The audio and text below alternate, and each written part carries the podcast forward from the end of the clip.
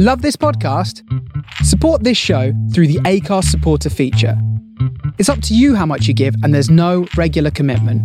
Just hit the link in the show description to support now.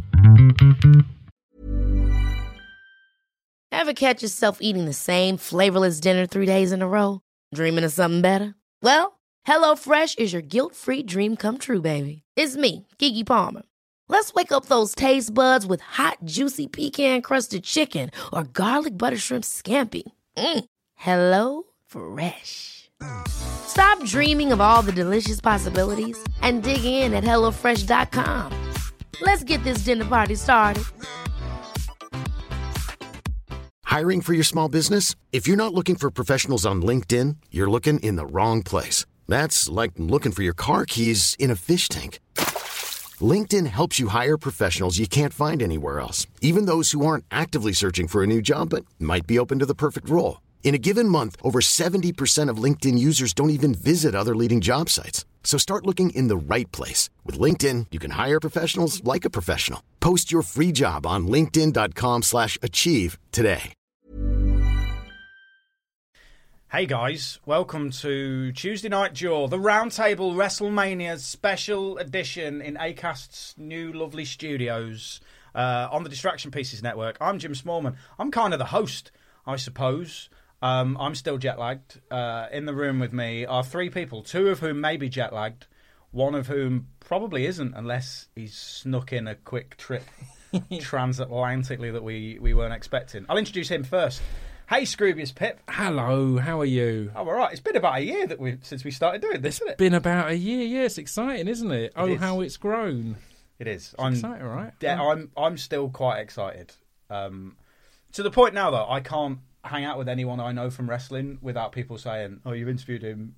Because I I, I, I went for dinner with first Mick thing Foley I thought when I saw the picture of Mick Foley, I was like, oh, I wonder if you took a recorder. No, I didn't. of course you Uh, didn't. I didn't, How are you going to put that on people? That's completely terrible manners. It was like, "Do you want to come for dinner?" I thought, I just sneakily. no way. Um, No uh, way, you hold it off. I've not seen him for a couple of years, and he's my mate, and I, I didn't want to Well, bother him for that. A, So a Jericho promoed his episode with Mick Foley for a year b- before it aired and before Really? they they did it. So starting now, well, the yeah. big super episode with Mick Foley in 2018. and it will be it will be a good one because I'd forgotten um I'd forgotten how like how much stuff I'd not spoken to him about involved uh, to do with the world of wrestling. Yeah.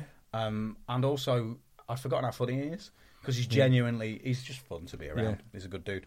Um, so um, how are you, mate? You all right? Everything I'm all right? good. I I I I had a trip to America just before Yes, you did. um, You went to LA, Mania, and I was really lucky. It's the first time in the last year that I've been really pleased to be uh, a regular insomniac because I suffered from no jet lag because I'm just used to not sleeping. So Yeah. it was kind of nice. I got there and people were like, "Are you not exhausted? Like you've been flying?" I was like, no, I'm used to exhaustion. It's great. See, I, I Fine have, with it. I have insomnia, but there's there's a weird thing with jet lag in that it, it doesn't really affect me the first couple of days, but now for some then it reason it's still you. affecting me. Yeah, yeah, yeah. And although, although when I flew out to the states, so in the hotel that we were staying in, there was an Applebee's next door to it. Amazing. And I went into the Applebee's the first day I landed. I landed at about nine p.m. Uh, and I, I went in there. It was open till two, and I went in there about half past ten at night. and I was so jet lagged. that The waiter who was serving me said, uh, "Can I get you anything?" And my genuine response was, "Hang on hang on and, he, and he said, "Sorry," and I repeated the exact same noise perfectly. Um, was no closer to getting what I wanted, which was bonus wings. Brilliant. Um, I, I had similar. I landed in LA and I was wandering around the streets until about 10, 11 and I went in In and Out Burger, which is the most cliche, obvious place to go in LA, but still it was nice. And I was standing in the queue, a bit spaced out and convinced that the security guard was giving me dirty looks. not only was he not. so Essex. Not only well. was he not, but there wasn't a security guard. It, it was just another customer, and I'm like, well, why is that security guard on my case? What's his problem? It's just someone waiting for a burger. I was so stressed out. Oh.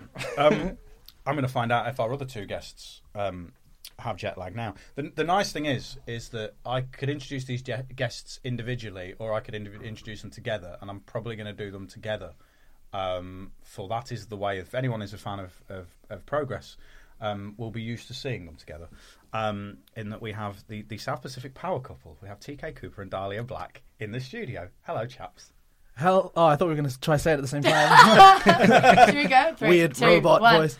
Hello. Hello. Oh, this is this is horrible. This- Hi. I'm glad we didn't plan that. Hi Um, again. What's, what's going on, Jim? Um, I'm good, thanks, guys. Uh, TK's first time with us. Uh, Dahlia's second time with us. Yep. Um, although you did the one round table that Pip wasn't on. Yeah, I was gutted as well. I, I was gutted, but I was del- delighted when they were talking about s- sexy wrestlers, and you went in with Shawn Michaels because he's top of my list from day. And everyone was like talking nonsense about Roman or whatever, and I was like, "These, I wish I was there to shout for Shawn." So yeah, I was delighted to hear it. At Don't you think you could remix um, Ro- Shawn Michaels' music Yep. to apply to Roman Reigns? So instead of he's just a sexy boy, you could have he's got the wettest hair. Wettest hair. Yeah. Because he has got wet hair. He's got very wet Slightly hair. I. I witnessed TK doing one of my favourite responses to a heckle in Oh, wrestling is this history. I this. This was Oh, it. yeah. So, so Progress did some matches at WWE Access, Yeah, they which is did. crazy because on the Friday we'd done our show at lunchtime. We turn up, and then William Regal says to me, "Oh, you're ring announcing," and I went, "No, no, no, I don't want to." and he went, "No, no, you ring announce it because then it's proper Progress experience." Yeah. I'm like, I don't. Because no one really gave me any other instructions apart from just get out there and do it. I'm like, does anyone else know I'm going to be doing it? Am I going to be arrested for just Who's this guy? getting in the ring? Um, but I had to be timekeeper as well. And there was a bell. I don't know if you saw the bell. The bell No. had a spanner that you had to ring it with. Brilliant, brilliant, so, I high had to, end. so I had to, I had to sit and ring the bell and sit out there and, and watch the match and, and react to it, which which I kind of do at progress shows, but I don't think about it. All of a sudden, when you know you've got people watching you, it's quite different. Um, and someone someone said something about Roman Reigns. I can't remember the exact thing that Oh, they said. So I, it was me and Jimmy, and I picked Jimmy up for a Samoan drop, hit it, and then some fan out there was like, "You're not Roman Reigns," and then I just sat up and I was, I just said, "Well, I'm Samoan, so it's fine." And then- Because I was trying, I was doing that thing where I'm like, I must look professional, just crying with laughter. Brilliant, But you've always been good at that. You, you've always been so witty and your comebacks are always so on point. I, I guess I just don't take crap from people. So It- it's, it's it's something I watch at Progress all the time. Your crowd work is always just mm. just a s- a second to none, and it's good because they're such they're a crowd that are literally have grown up their whole life specifically to hate you or, or both of you because they're so metal and, Yeah. uh, and, and and angry, and it's just it's you just get to. T- Tease them as if they're the nerds in class, and it's it, it works perfectly. I love it. See, it was doing access was kind of bizarro world as well because in some cases, so on our shows now, you guys are getting cheered, but at access you kind of didn't. Um, but it was, it, it became like certain guys get really big responses. So you have to bear in mind if there was if there's maybe 200 people watching the access matches. Yeah. There was probably only maybe 40 people who knew who we were. Mm. And the rest of them were people who were just walking through this big convention, looking at us going, What's Yeah. going on? Yeah. Oh, and like certain people like Pete Dunne will get a big response because they've seen him on the WWE UK thing and probably Sure. on NXT. But what's interesting was seeing everyone else get that, and TK did it, and and Jinny and Toni Storm did it, and, and people get that response out of people when they've gone out to nothing. Exciting though, right? Yeah. It's it's it's like festival gigs f- f- Yes. for, for you or for me. You've, you'll you'll do your tour and you'll get comfortable having your home crowd who are there to see you, and then you'll do these gigs where it's like, oh, they don't know who I. I could be anyone. I've got to now win them over, Yes. and and it, it's more rewarding in a way because if it's your own crowd, you can essentially go out there and do an average show, but because they're they've paid with the intention of enjoying you, Hmm. They're going to get more enjoyment out than maybe they you deserve. Because that from it. first So- day, we'd come literally straight from the the progress show that afternoon, which was obviously like everyone had come intentionally to see. Yeah. Like not necessarily just me, Dahlia, and Trav, but like the whole product and stuff. So Yeah. everybody knows who to expect. 100%. And then when we go to access, and no one's really been told too far in advance that Yeah. the progress guys are coming. So when um, I think I was actually the first guy in progress to come out. So literally. I could have been I could have been anybody. Yeah, And it was just kind of like crickets. Like cri- crickets hanging out with tumbleweed, hanging out with owls hooting. It just I had to do, I had to do it even worse. I had to walk out to nothing Yeah, and sort of true. go, "Hiya, this is this is the company I kind of own." again, it's the weird thing with WWE is the the the nature is the ring announcer literally Ring that doesn't exist until they're the camera's on them and they're in the ring. Mm. Whereas at Progress, because everyone knows your involvement. There is this. There's the build up. There's it's it, you you are walking around the ring at the start is a moment. You getting in is a moment. Whereas in WWE, it's like you should be invisible until you say the first thing into the mic. 'cause it's a weird difference. Well, that, on the sun because I I didn't announce on Saturday, but on the the, the Friday and the Sunday, um, I just I was more my, I felt more relaxed on the Sunday, partly because we've got nearly everything that we had to do done. yeah, yeah. And, and I was like, I actually started talking to the crowd and going, oh, everyone having a good time, which is the closest I can get to me just swearing at people and doing my normal stuff. But, but oh, the, the main thing I got was people, and I need to clear this up now. People who have seen photos um, of of me ring announcing, and the amount of people who said to me, "But why, why are you, why are you, why are you wearing a suit?" A couple of things I need to address. I wasn't wearing a suit. I was wearing jeans, which most people didn't realise. Right. I was wearing jeans. I just happened to be wearing shoes and a suit jacket. There's a reason I was dressed like this, and uh, my two friends across the table will back me up on this. Uh, we had to be business casual backstage. Nice. There's no excuses. You can't turn up. I can't turn up in jeans and a t-shirt, Yeah. and I didn't happen to have my jeans. Because Regal wanted me to. He went, when I turned up on the Friday, he said, "Do you want to get changed?" And I went, "I haven't got my stuff with me." also. I'd feel weird. I, I genuinely feel like someone because it's really the security's really tight, and I'd be really worried that someone was going to throw me out. I don't mind being professional, and I find it bizarre that people can't understand that a 38 year old man with two children might own some smart clothes and sometimes Oh. not wear a baseball cap. I would have It's uh, genuinely baffling. craziness. I would have full cosplayed as Alan Partridge and just purely purely for my own entertainment because no one in America would have got it, and I would have just been walking around just being Alan. It would have been great. the, the first person who saw us when we went backstage on the Friday was Jack Gallagher. Brilliant. And the first thing he did was so walk up to me and go. What the fuck are you wearing? the irony. And I told him I'd come dressed as him. So uh, I love it. Um, I I mean, you're obviously all involved in wrestling. I'm just a fan, and but all- e- equally, I mean, this is my network, so I can comfortably say, fuck everyone that was giving you guys any stick for selling out or any of this other absolute bullshit. It's not the 1990s WWE anymore. The fact that the the big moment of Mania. Which we'll get to was the Hardys coming down, and they're still allowed to fulfil their last few booked uh, indie shows. And They the fact that, the that fact that they sent Finn out to, to progress and things like this is it's not what it used to be of oh you've gone to the dark side the that whole weekend that I sat at home really annoyed I wasn't there and trying to watch things and trying to we kept trying to get you to come. that, that whole weekend was an indication of how much it's changed and how indie wrestling is it completely embraced and or NXT is an is an indication of that. How it's completely embraced and completely part of that whole world now. It's not this indies versus the WWE anymore. I It's got into an it's argument dumb with shit. someone who was first of all like I, I so we get people questioning the, the punk ethos of our company all the time. Um, Which is so punk, isn't it? yeah, it, To sit there questioning someone's ethos. It- on we punk. Go and get drunk in, on cider in a park. you fucking smelly dickheads. Dude, grow up. I so, but like the same. We have the same ethos. Like, it's almost like you're not allowed to be successful. And, Yeah. and it, and it's That that has always been punk though, right? And I was guilty of that as a kid. There was a lot of Oh, punk so- bands I was too, into. As soon as they got big, I was like, "Oh, they're shit." It's like they're still playing the same songs on that tour that you saw on the last tour, I've- but now totally they're big. You've done that, And so I've, I've I get this, it. I've said but- this in, in my debates with people. I've, I've said, look, I, I've been exactly the same, but you Yeah. can't. You can't question the ethos. Of, the ethos of the company is the same. It's still the same three lads running the company for exactly the same ideals that we were doing before. Yeah. The, the difference is is we're, we're kind of good at it and we're kind of successful and we can't help that. In the same way that you know people people will question ICW or anyone else who, who sort of um, WWE often quote and Yeah, and, and, yeah, s- yeah. and say are good. And it the thing is, WWE did us a big favour because it put us.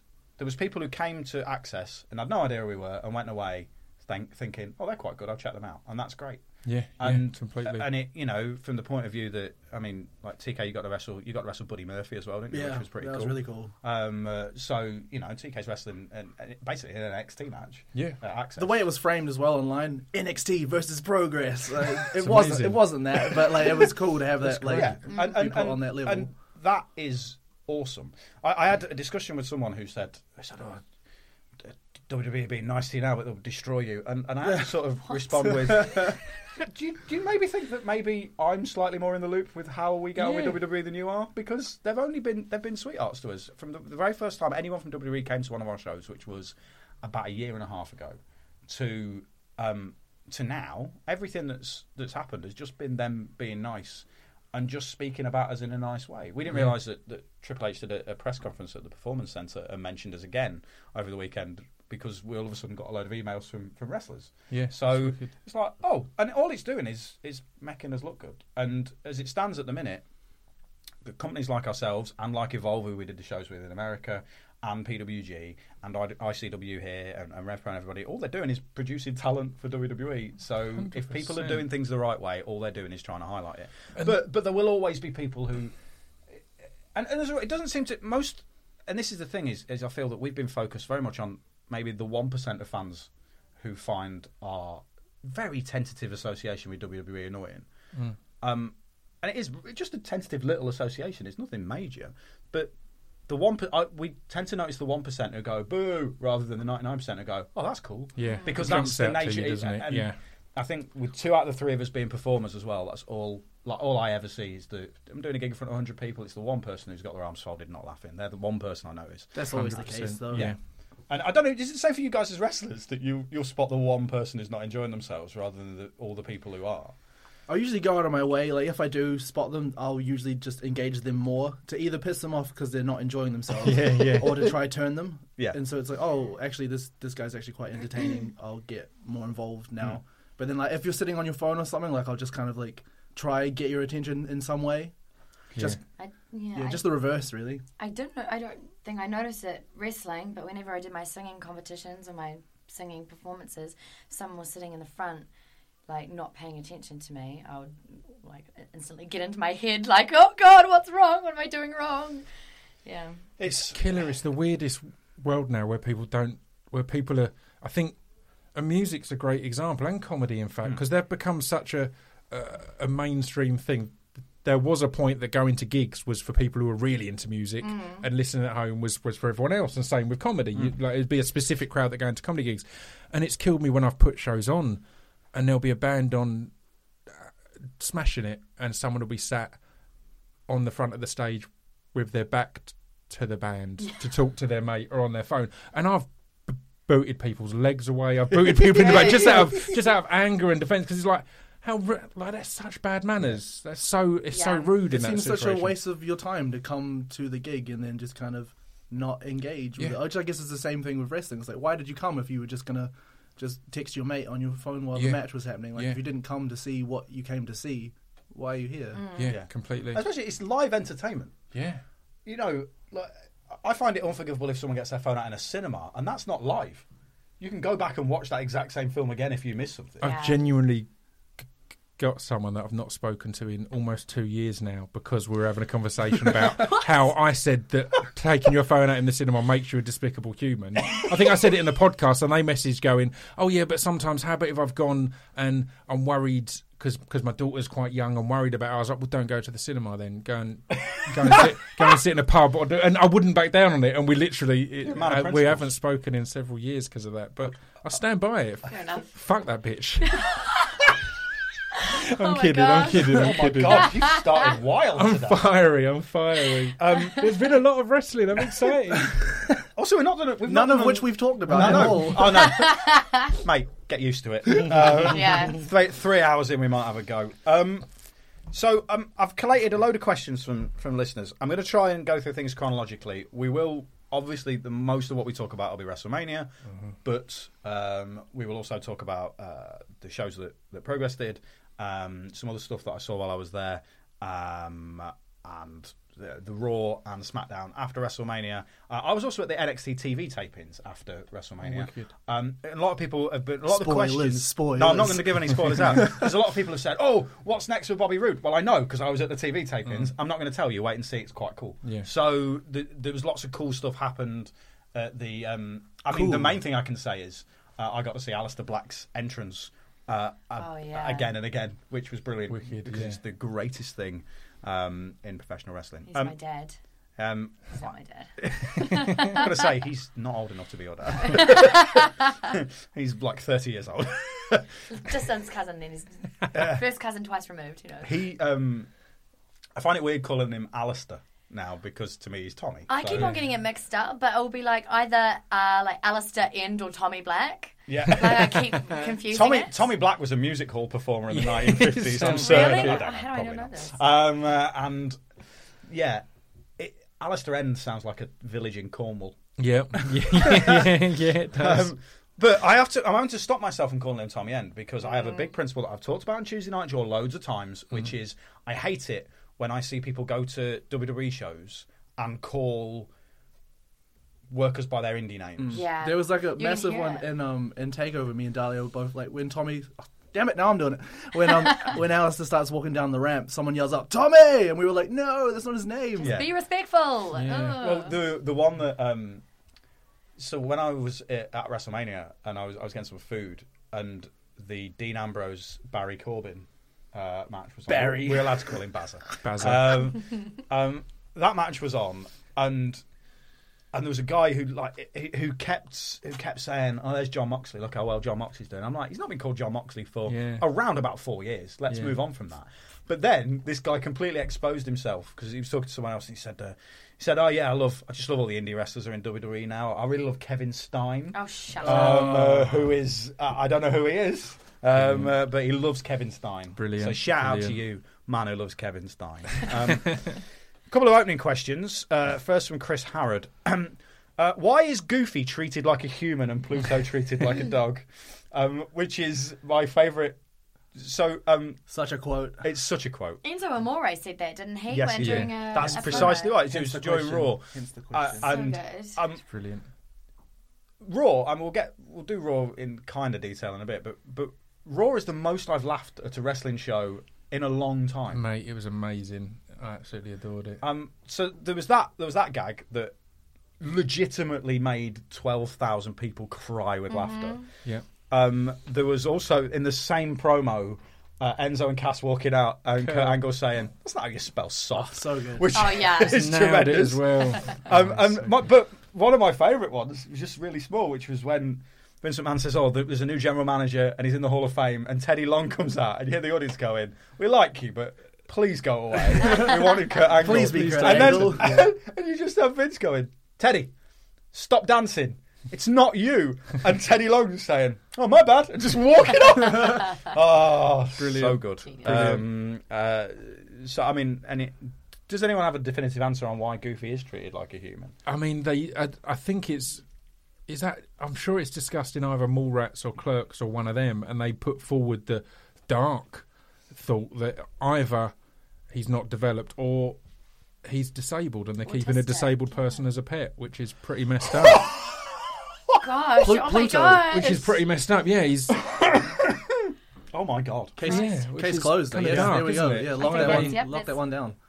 Um, sorry to break that to everyone, but um, now, now, some people will be aware um, that, that, that TK and Dahlia um, have what we will call visa issues, um, and um, Joe Atherton, um, big Progress fan, uh, uh, very much a fan of, of Tuesday Night Jaws, says um, just if you need any help, uh, apparently he has some cousins that you can both marry if it would help the situation and keep you guys around. Um, uh, Thank you, Joe. We'll keep that in mind. We'll put that on the list with the other ones. yeah. The other suggestions. of- yeah. What other suggestions have you had to get around it? Um, just similar. Mostly marriage. Yeah, mostly, Mostly people marriage. offering Yeah, I've had a few people propose to me. Um, a few people proposed to TK, uh, men, which is flattering, very nice. Hey, Yes. a visa's a visa, my friend. Exactly. Whatever, whatever keeps me around. exactly. But we're, I mean, we're gonna, we're going to sort it out. But like I said last time we were on the show, I, actually, no, I don't think I brought it up since because obviously time's ticked on now and It we're getting that. to that point. And um, stop it, you. and, um, yeah, we, we can't really ask questions. We can't really uh, figure out how like how well we, we've got ideas of how we're going to come back, but we can't ask the serious questions and get serious answers until we're back in New Zealand. So we have to let this visa run out, and then that's when we can actually start asking the questions: when, how long, for How much does it cost? Yeah, and also as well, I mean, it's a good job that New Zealand is literally well, a half an hour Ryanair flight away, um, so it's not too much of a pain having to go all the way home, is it? Literally. No, no, not at all. Um, So um, we'll get to the, the, the progress shows that we did. Um, just to, to put you into pers- the, the perspective of a promoter and how stressful like, stressful that show was. there was various things that went a little bit wrong. Like uh, the WWN website got hacked, which meant the pay per view only started about halfway because you were watching it live, wasn't it? About halfway through. I tried to watch it live. It didn't actually come to come together. It, a- a- apparently, they fixed it when there was an hour left, but Yeah. um, because the website had been hacked and broken um, for several hours b- b- before, you kind of couldn't order it and so on and so forth. Oh, I actually no. accidentally ordered. What's the other one they do? Flow, s- f- flow Flow something. So Yeah. when you'd go on there because it wasn't turning over, it'd just say all of us footage is here. So I went, I kind of subscribed there to try and all this, and it was all sorts of mess. But they were as, I mean, progress on social media were as as helpful and open as possible, and, and so were they. And that poor dude was getting a, a, a lot of stick. Um, I can't remember the guy's name, but I started following him Gabe. for a bit. Gabe was Yeah, getting Gabe so, yeah. there's so much stick and so much drama, and it's like, you know, they were doing what they could, and it didn't work out. Well, so so what what basically happened is that that website went down. Also, the show was delayed by half an hour anyway Yeah. because uh, the big freeway in Florida, the I four, um, was a complete standstill. So with because five of the progress show, No, apparently, yeah, because of everyone on their way to progress, Yeah. it just So shut with, down with the freeway. five, one thing you noticed if you went to any indie shows is everything seems to start a little bit late because at the start of every single indie show, there's no one there. Yeah, yeah. Um, and my big concern was I know a lot of people were coming to our show and then going to watch Rev Pro's show, and I didn't want people to miss our main event.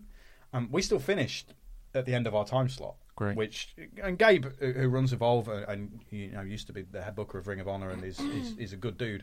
He he was super grateful of us being quite calm because he Mm. come up to me and John, and John could be stressed out on show days. Come up to me and John said, "This is happening, this is happening." And we're like, oh, "Okay, yeah. we can't do anything. You've got to roll with it. we You've can't got do anything, but we've got it. fifteen hundred people here. We'd quite like to entertain. So mm. let's let's completely in Let's all of those right. things. It, it's it's a live it's a live event. It's a live performance. Yeah. It's amazing now that we can watch sports from all over the world. But we have to remember that that's something that we're- we're lucky to get to, to, to, to get to do. Five ten years ago, if if you were doing an event in the US. That would be for the people in the US, and we would hear about it when you get home. Yes. you know that kind of thing. So it's it's it's one of them, really. Yeah, Yeah, so we it was it was stressful from my point of view as as someone, and I've said this to nearly everyone who was on the show. Um, there's I'm my main concern is crowd atmosphere. Yeah. And the amount of American fans who were coming up to us afterwards saying, "Oh my god, the atmosphere was amazing." I'm like, "Oh, it was good, but we need an interval because people get tired." Right. And and Oh, I you could tell. yeah, and and because I was having to say to the um, so after after these guys killed it in their match, which was ridiculously good, and I can't stress can't stress enough how good TK and Trav's match Yeah, against it's, Sami it's, it's Callihan pretty, was. it's pretty fun. Sami Callihan and Shane Strickland was. It was fantastic, and but then the three matches that followed it, all of which were great. I had to sort of say to everybody, you, you know, in some cases you're going to have to take your time. You're going to have to do what you can to get the, the crowd Yeah. i- Yeah. into it as much as possible. And luckily, everyone involved in those matches um, is good at doing that. So Yeah. it was, but it, it's and it's interesting seeing how American fans react differently to certain things. So I think if you're a progress fan here and you're used to coming to our shows here, you react. You you'd still react to big spots and things like that, but you also know all of our storytelling and all of our basically Of our course, entire of canon from, course. be, Yeah, from the beginning. yeah. Whereas the new American fans who we got, who all of them were great, they react a lot. I watched this at the Evolve show the night before. They react hugely to big spots, but they're quite quiet the rest of the time. There's not the mm. chanting culture that we have. What was nice was seeing mm. people, American fans, being taught how to sing, basically sing Yeah, football very much songs. being led Oh, by yeah. the, the British Yeah. fans that were over there. My it- favorite was hearing them. This is progress. It's Hundred like, percent. I was, I was, I was- Progress. it was one of the things th- th- that was on one of the Instagram stories, and instantly I heard that, and I was like, "What is that?" This Is that a word? strange. Someone you- needs to send Hermione in there. It's progress, not progress. when when we when we started the show, the thing that in my head, because American culture is very different to, to British culture, and and it wasn't like we just draw fans from the really cosmopolitan parts of America. We're not just Mm-hmm. getting fans from New York and Los Angeles or wherever. We have fans from all over the states come and see us. It was probably 50-50 split between um, American fans and British fans, and one guy from Chile. Mm. Who came up to me? One who guy I then Chile. who I then saw at Raw as well, and he went, Fantastic. "Hey Jim, I'm the man from Chile." I'm like, "Yeah, I can remember you. You're the only dude here from Chile." um, but so in my head, I was like, I know a lot of what we do like a lot, and I didn't have loads of time to talk at the start of the show because I knew it was on pay per view and I didn't want to mess around too much, and I couldn't. Everyone's joking at me, going, "Oh, you always do 15 minutes at the start of the show." I'm like, "Well, I can't hear because the Yeah. show's already overrunning." And I just mentioned about the fact that everyone's welcome and the fact that everyone applauded it. So the British fans applauded it, the American Yeah. fans applauded it. That was like, oh, oh, this resonates here. And, and Zack Sabre Jr. does a lot of stuff like that after his matches in Evolve, Yeah. and that's really cool. Yeah, um, so the whole, uh, the whole sense that wrestling fans are wrestling fans and we all look after each other and it's nice Mm. really sort of came through, which was really cool. Um, I had the, the weird thing of having my photograph taken a lot, which I'm not used to because I'm not a wrestler. Yeah. So I find it odd that people. We had a big backdrop thing that we sold. Um, we sold to a fan. Um, we all signed and sold. And um, so fans will come up to me and say, "Can I have my photo taken with you?" I'll be like, "Okay," because Sure. absolutely. um, if, if you're if you're a very famous professional wrestler and you do like Mick Foley did that comic convention the other day near me. Yeah. Um, I don't know. Like I love doing that, but I can't imagine doing that. Like two days out of my year Yeah. was great fun. Yeah. Imagine being like properly famous and having to do that every time you walk through an airport and stuff. That Yeah. Insane, right? Yeah. That's, we were in uh, when we went to Universal Studios. We saw um, Kevin Owens, uh, we call Kurt Angle, and uh, Bayley were all there.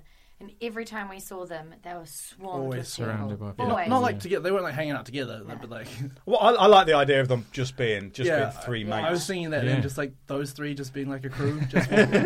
But even when we went to the Florida Mall, Yeah. we went to the Florida Mall together, and people were coming up to us and taking it in the mall, and like we were with um, TK's mum as well, and she couldn't wrap her head around the situation. Like, is my Amazing. son famous? Yeah, yeah, yeah. And like people would come up to me, and I, it was really, it was amazing. It was really, it's so really cool, humbling but it's and so cool. weird for us. Yeah. And I was like, literally at the same time, like standing in Hot Topic, like looking at like Cinderella bikinis, and I'm just like, huh, like, I, I can't, am I going to be able to shop today? I don't know. I, like, I so spoke nice. to a guy in Dick's Sporting Goods, Oh, yeah. um, which is one of my favourite named shops.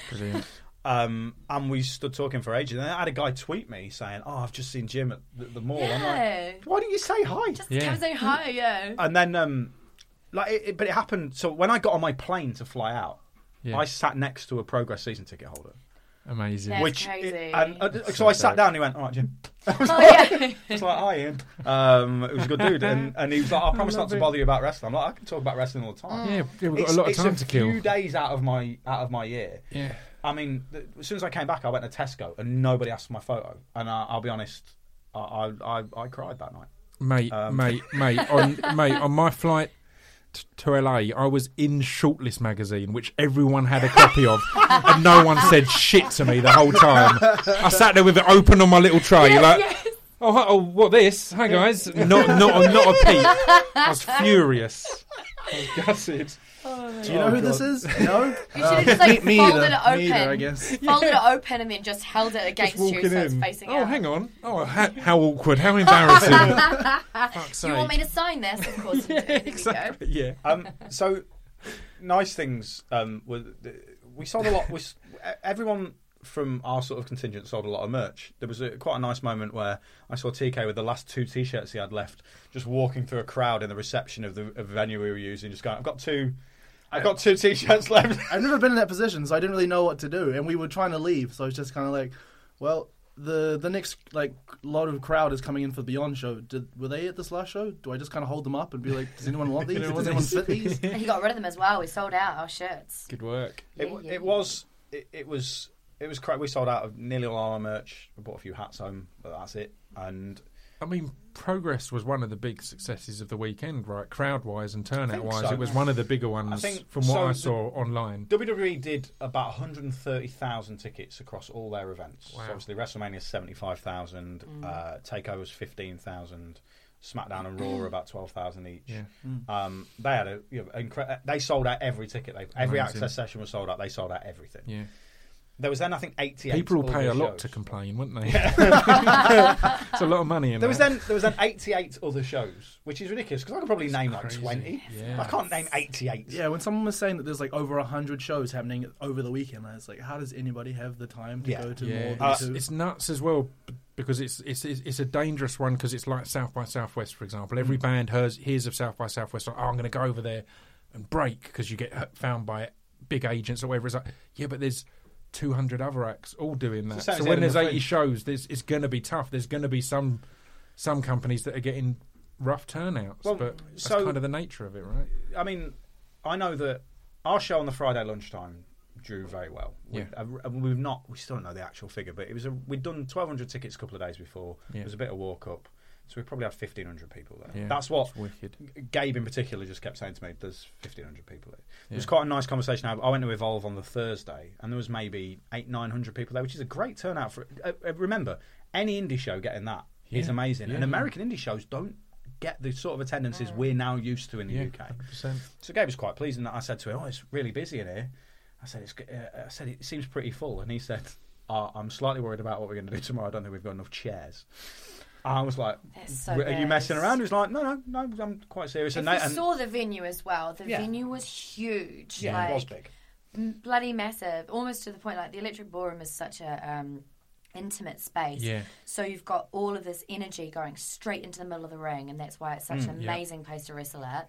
So when you went into this venue, it's everything. The ceiling is into. as high as it is yeah. long, and it's I played huge. jai alai there, Oh, wow. um, which uh, I only knew what jai alai was because it was it, it was an episode of Jackass once. Oh god.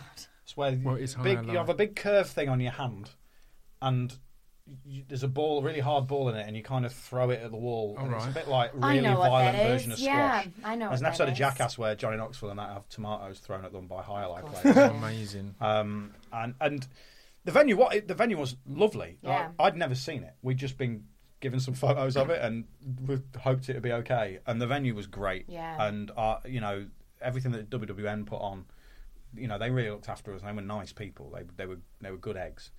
But still, the the the fact that we did fifteen hundred tickets in a different country is nuts. And the atmosphere was exactly the same as the Electric Ballroom because it was just like everyone was so into it. And it was bloody crazy. We managed to fill that huge empty space with just like the most incredible energy you've ever felt in your life. I, I think amazing. I think we were helped in terms of what we drew for the show.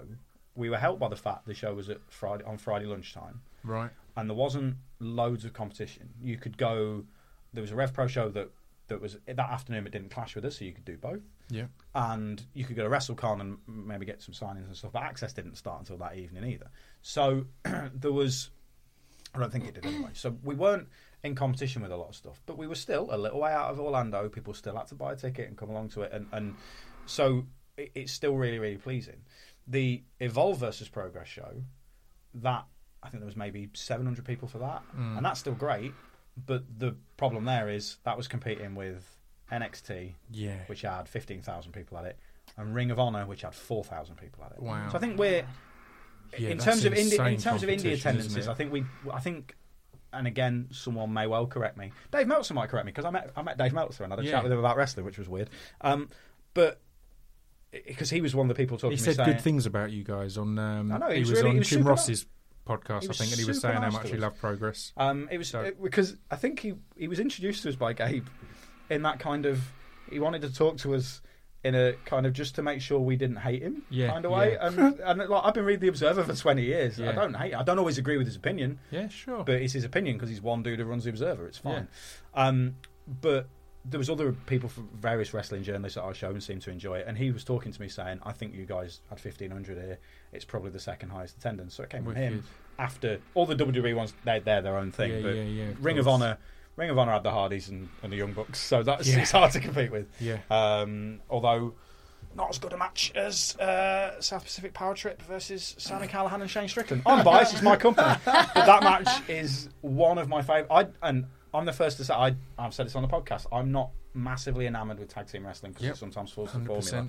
But that match was great, as was um, uh, the chaps match with Catch Points and the Progress versus Evolve show the next night as well. So Oh, yeah. um, I mean, just from, from your point of view, like your stock must have you must you've had basically had a few days where your stock has massively risen because there'll be people in America who didn't know who you are. Now people definitely know. who you Yeah, are. I think like I got like a lot of tweets, or so did Trav, that was just kind of like, um, didn't know who this South Pacific Power Trip was.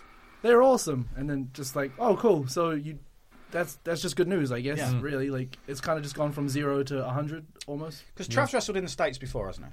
Yeah, he did like a three month stint with. Uh, he was like um, seconding Davey Richards around the country. Oh, cool. Yeah, Um, but was your, was your first time in the yeah. I've never I've never been to America ever. Oh, right, cool. Yeah, so that's really cool. Um, it was quite nice as well because, as we've alluded to, your mother was with us. Yeah, sh- um, as soon who as, like- great, um, who's properly lovely, um, uh, and there's not many. There's not many wrestlers who. There's certainly not. There's certainly no wrestling couples I can say. I've met both of their parents. At wrestling shows. um, uh, but but no, I was. I think that was really nice as well because it's. I kind of look at it from the point of view of like. I, I know that when we did Brixton, which was a huge deal to me, my dad was at the show, and it, there's something quite nice about. Um, and I always, if I know someone's parents at a show, I'll always say, Yeah. "You're doing quite well." Mate. Although there is, there's a worrying tendency, um, and it's happened when I think Paul Robinson's dad came to a show and Daryl Allen's dad came to a show of them both getting injured. Um, so that is always in the back of my Oh, head. of. Please don't get hurt while your parents are here. Um, I'll feel really bad about Oh it. no, I yeah, just you had don't to had my when my mum was watching our progress show, she just had to watch the most awkward spot of my life. Me with my face and Travis's crotch, and then no, no, No, no, Travis's it's- it's face Trav and and my yours. crotch, and me doing Trav from and then behind. doing which. Yeah, and my mum's just standing there. She was standing next I was going to say it was, it was it was hilarious because I was obviously Lord. obviously seen loads of your matches with n- no such spots. Always, always hugely you know technical and battles and stories being told. Yeah. And the one where I'm stood next to your mum, there was numerous points in that match that were Yeah. all very awkward. All I could think was I was just staring up at the ceiling, just being like, my mum, my mum came from New Zealand to see this. like, just gonna go back anywhere and say, oh, how was Dahlia? well, Oh, yeah, it was good. The match was great. Yeah, like, ooh. so awkward. so funny. So we have some questions about the uh, pre our, our kind of stuff um, and just indie stuff in general. Uh, one of the questions I think we just answered, which was Eddie Bailey. Um, with so many shows running Mania Week, is it hard to draw a crowd? I think if you look at that Saturday night, there was because our show.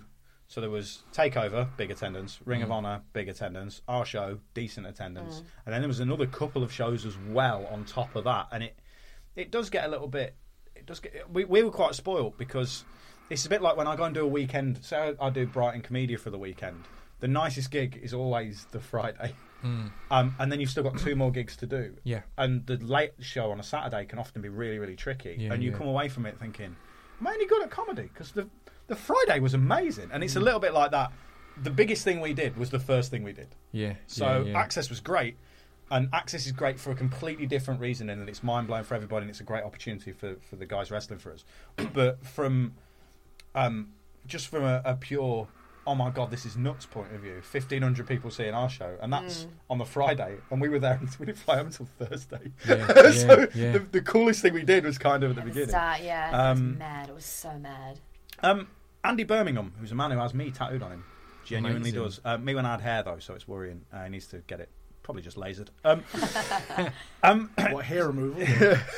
no, the stuff that my uh, stuff that my other half does actually laser the tattoos off. Um, so um, he says, "What moment?" Of, and this was mainly addressed to me. I'm going to address it to you guys as well. Apologies, Pip, for excluding you from this one. It's all right. Um, says, um, "What moment of the week hit us hardest with of, us just thinking, oh, hang on, this is my job." Because for me, it's the, there's a gif of me getting in the ring with 1,500 people chanting my name and going nuts, and I look, I look as excited as a tiny child. I look as excited as my son does every morning when he realizes, "Oh, Dad's here." Yeah. Like that, I, Yeah, I'm, yeah, I, my mind is blown because I was so stressed, and then I got in the ring and everything was fine, and I relaxed, and and that, that for me was the point where I was like, "Oh, this is, oh, this is my job, and this is this is literally the greatest thing in the world." Um, and there's just the, the, there's countless things where so there was a day when we went to IHOP Oh, um, yeah. after we I think it was after we'd done access and it was it wasn't everybody who we took out there um, uh, because the, the, the WWE contracted guys have kind of got other things out to fulfill um, and, and and certain people are off doing various things and but it but um, Dahlia and TK and Travis were with us uh, as was Toni Storm as was Jinny uh, and John and John's wife Helena does our merch uh, and myself I think that was it and, and, and your mum and and we all go to IHOP, and we just had a laugh. Like it was that I don't have much of a social life because I have four jobs, Um, five if you count podcasting. Yeah, yeah, yeah. So I, I I just don't ever stop. I, I don't have time to have a social life. You know, I, I, the the closest I get to having a social life is seeing my family, which I love doing. But I don't have much time for actual actually hanging out with my friends. And I think that was a point where I was I was thinking, oh, we're we we're kind of paid to be here. This is kind of nice. And and just sitting having a laugh and watching. Um, if you ever make John uh, John Brolly laugh properly. Oh my gosh. it's amazing Yeah. because he will he, he will cry and he'll go, tomato he'll go red, like the completely red. reddest you've ever like. Oh my lord. It is it is so that that for me was a moment where I was like, oh, this is Yeah. work, but this is the best. So I don't know if there's any other moments like that for you guys. Um, I think mine was a little bit different because my whole experience of the trip was uh, obviously it could have been better because You my- would have had some more wrestling. I would have you? had some more wrestling. Um, Just to explain, if you're not aware, uh, Dahlia, um, you broke your ankle, didn't you? I broke my foot, You my broke your foot. fibula, yeah, which is it's uh, much better than breaking my ankle. Yes. Right. my ankle was broken, then I'd have to go through a lot more of rehab. And um, so, yeah, I was uh, at the progress show before he left. Um, it was actually when Toni did the dive to the outside. I caught her, and the way that I fell back just snapped it. But it could have been avoided, couldn't it? Shut up. If you watch it back, if you watch it back, you can actually see TK turn around and go like, stand back, I've got this.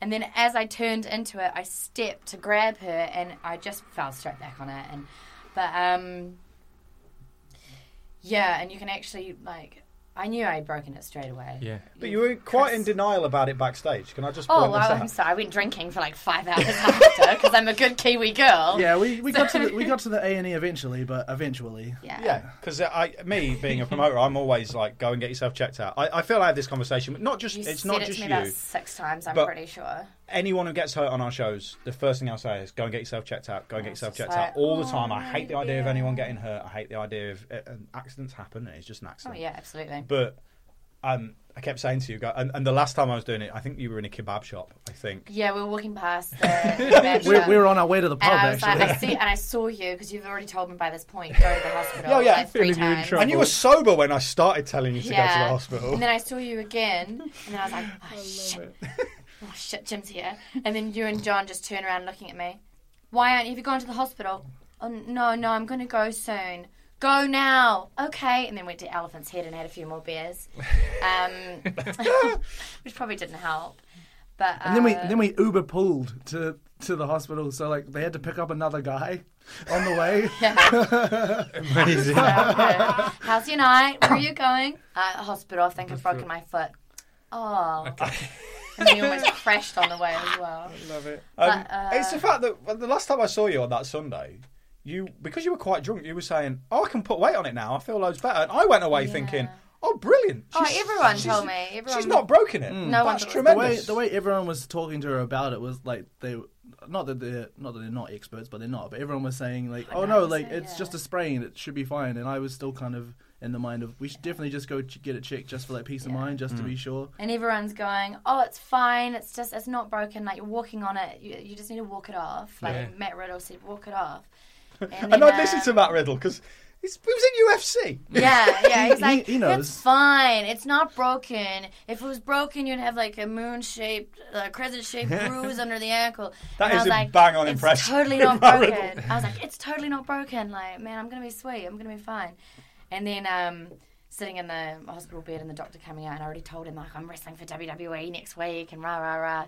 and then he just looks at me and it's just like silent in the hospital, and he's like, yeah, it's broken.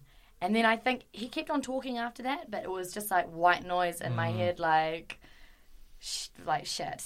Like, I've, Yeah. I've really cocked up this time, and um, and yeah, I, c- he showed me the X-rays and stuff, but I can't even tell you what I've done. I know it's my fibula, but I don't know anything else about it because I wasn't listening because I was heartbroken. But you still got a WWE still let you manage access, didn't they? Yeah, that was really nice. So, that was really know. nice. I remember because Regal really wanted me out there, and I was having a chat with him, and so he actually came with me to. Um, they like an in-house doctor. He came with me and sat down with me and the doctor, and he was like basically on my side, being like, "She can walk on it without the crutches. It's fine." Rah rah rah.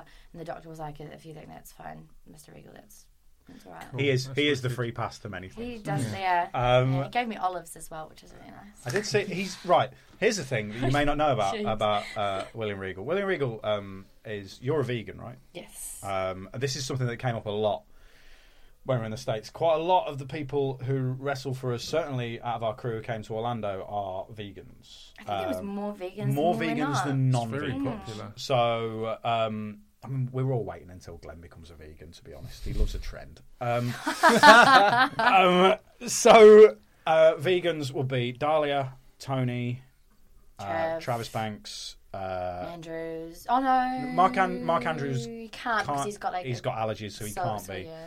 Um, but Pete Dunne, Yeah, Uh, entire British Strong Tyler Style Bate. is- uh, Trent Seven, all vegan. Um, Jinny's a vegetarian but not vegan. She's. I'm trying to get her to become Tr- vegan. Right. Um, I tried being vegan for a week. It hurt. Um, I, I totally get the principle, and I've said this to you because I feel bad eating meat around around vegans. Yeah. And I I will often, if people come into like our office backstage, um, Pete's the main one because Pete is champion. will Often come in and have a chat with me backstage before progress shows, and I'm nearly I always eat chicken before the shows. Yeah. Um, and and I'll kind of apologise, and because I know that Mm. some people do it for health reasons, and some people do it for ethical reasons. And if it's ethical reasons, I feel bad eating meat in front of people. Um, My dad. I mean, I won't kiss you after you've eaten like a chicken sandwich. I don't like kissing you. You're going for a kiss, and I'll be like, "Ew." right. So, um, I you was know, talking to Pip should- just then, by the way. yeah, should you should you ever should you ever return re- return to these shores and be able to wrestle? There needs to be at least one bit where you're eating a massive turkey leg whilst walking. You got the crown. Do a full Henry VIII Oh, gimmick. yeah. Brilliant. Brilliant. Um, so um, I forget where I was going with that. But yeah, so the thing with Regal, Regal eats a paleo diet. So he's like a caveman. So it's just basically vegetables and, and meat. Which Um, is what your mum, TK's mum, eats Yeah. paleo as well. and and uh, but he's always got really interesting paleo snacks. And he always so he always tries to feed me two things. One will be whatever snack he's got, which is either some form of nut butter or the other day crispy broccoli. Which was the broccoli was amazing. I, Yeah. I want to get on board with that. The other thing is, and it's become a running joke now, is he has tablets to stimulate stomach acid because his digestive system, because of the problems he had when he went to India a few years ago, is is is odd. And he's like the weirdest drug pusher in the world, and he's always offering me Yeah. stomach acid. or like we went for di- myself and John went for dinner with him and his uh, him and his his wife, and. And he, like before we go, he's like, "Oh, "We're going, going to eat. Do you want some stomach acid?" No, I've never wanted good, any. I'm good for it. If anything, I've got too much. um, was there a point for you, TK, where you were like, "I can't believe this is this is work" while we were out in Orlando? Um, I think it was like both entrances. The first one for Progress coming out, like obviously going into the venue and just looking around, I was like, "Holy crap, this place is massive!" Yeah. But then like when our mat, when like when the music hit, and then we come through the curtain, I was just like, "Oh, this is awesome! What like this is so different to like anything." And then the same for Access, um, coming out on the stage, and just kind of standing there for a moment and being like, I'm not in WWE, but this is like pretty much as close as it's gonna get until it's the real thing.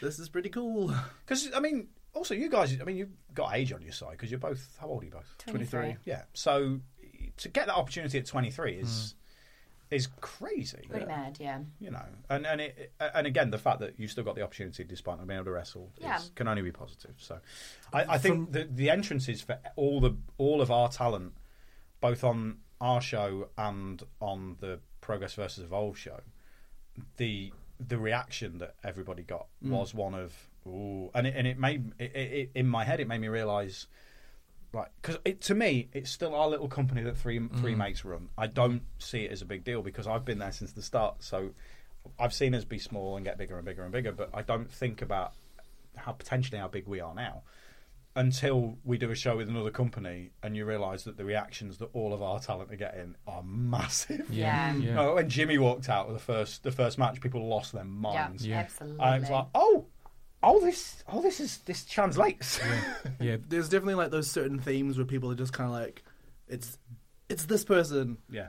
which is really cool. Like I think Also, the fact that you, for, for your theme, the fact that you've got because we've had to sort of change our Yeah, permission thing, and, and, and Oh, you've yeah. got permission to use it It's is pretty- pretty, cool. it's, how it's how did you best. get the permission, babe? Um, so so, um, first I, I just emailed, I, I just looked up Grand Theft on, on Google, and just tried to find like a contact us thing on his website, and it was just like a general email for like bookings and stuff. So I just sent him and just explained who I was and what I wanted, and I just didn't get any response. So then I was like, oh well, I'll just take the piss then, and I just tweet, and I just I just sent some tweet like at Gra- like like just making a joke out of his name, like hello Mister Theft, like can I can I have a chat with you or something? I, I can't remember the semantics of it, but basically, um, it got like enough of a response and like retweets and favorites that uh, Grand Theft uh, DM'd me, and he was like, I don't know what you're trying to achieve here, but um, if you want to talk, here's my email address, and I was like. Cool, done. All I could think at this point, I was like, oh shit, TK's pissed him off. Yeah, Like, it, it was We wanted it now. We're not going to get it. it was either know? going to go one or two ways. Either I'd screwed us by just taking the absolute piss, and just I just annoyed him with like a- ats and mentions. Because other because the other thing I'd gotten people to do was like like just either quote the tweet and then just write something yourself to him. Yeah. So there was a lot of just random replies, just kind of like, hey, yeah, that'd be great. Just from just from people. Yeah, yeah. But um, so basically, I ended up emailing that address, which it was the same one as last time, but this time it was uh, like my my message started with, "Hi, it's me from Twitter." Yeah. Yeah. and and um, they basically got back to me that afternoon, just saying like, "Oh, do you have some kind of agreement?" So I quickly zipped over to John, and I was just kind of like, um, "They've replied. I don't know what to do." so so John drew me up a license agreement, um, sent it to them. They signed it, sent it back to me. I signed it, and then they just asked for a copy, and they were like, "Yep, done." So It's good publicity for them because your Yeah, your it's wicked. music is, bearing in mind, not what I would probably listen to, and yet I am obsessed with it and have it on my iPod. Yeah, yeah, So yeah. because it, it It's just banger. it's when we first. Because I think there was a point when we were trying out the sound in the venue, Yeah, and, oh, you and you were in rece- reception where the merch was, and you, the music came on, and you could see your face light up as if to go, "Yeah, Yeah. it's happening," um, which is always cool. Um, this is uh, a question from Michelle Manning. Um, what was access like for us? Um, I mean, from my point of view, it was just it was it was weird but cool. Um, I I- one thing that I noticed was sitting out with with fans who don't necessarily maybe only like WWE was an eye opener for me mm-hmm. because it's like the same principle you said before, Pip, about if you've got to win over Yeah, people. yeah. So on, on the Sunday, I think there was one guy who was just being a dick, Yeah. just constantly just shouting out, like trying to get really terrible chants off the ground and just being really disrespectful. And so I just kept shutting him down. In front of people because I was sat there and I thought, oh, it's the last day here. No one's going to tell me off now if I'm May a dick as to well. him. Yeah. So I just started being a dick to him, um, and and it stopped. Um, Yeah. But hearing it's like the the whole you can't do that. You're not, you're not Roman Reigns. It's like come on, come on, guys. Um, it makes you realise how lucky we are to have the fan base that Progress has. Oh yeah, absolutely. That's Because- what I was thinking when I was out there too. I was just like, just hearing the stuff that they were saying. It was like you would get your punch, your face punched in if you. I mean, the people who loved it loved Yeah, it and were super respectful, and we definitely won people over. But there's still a couple of people who are like, no.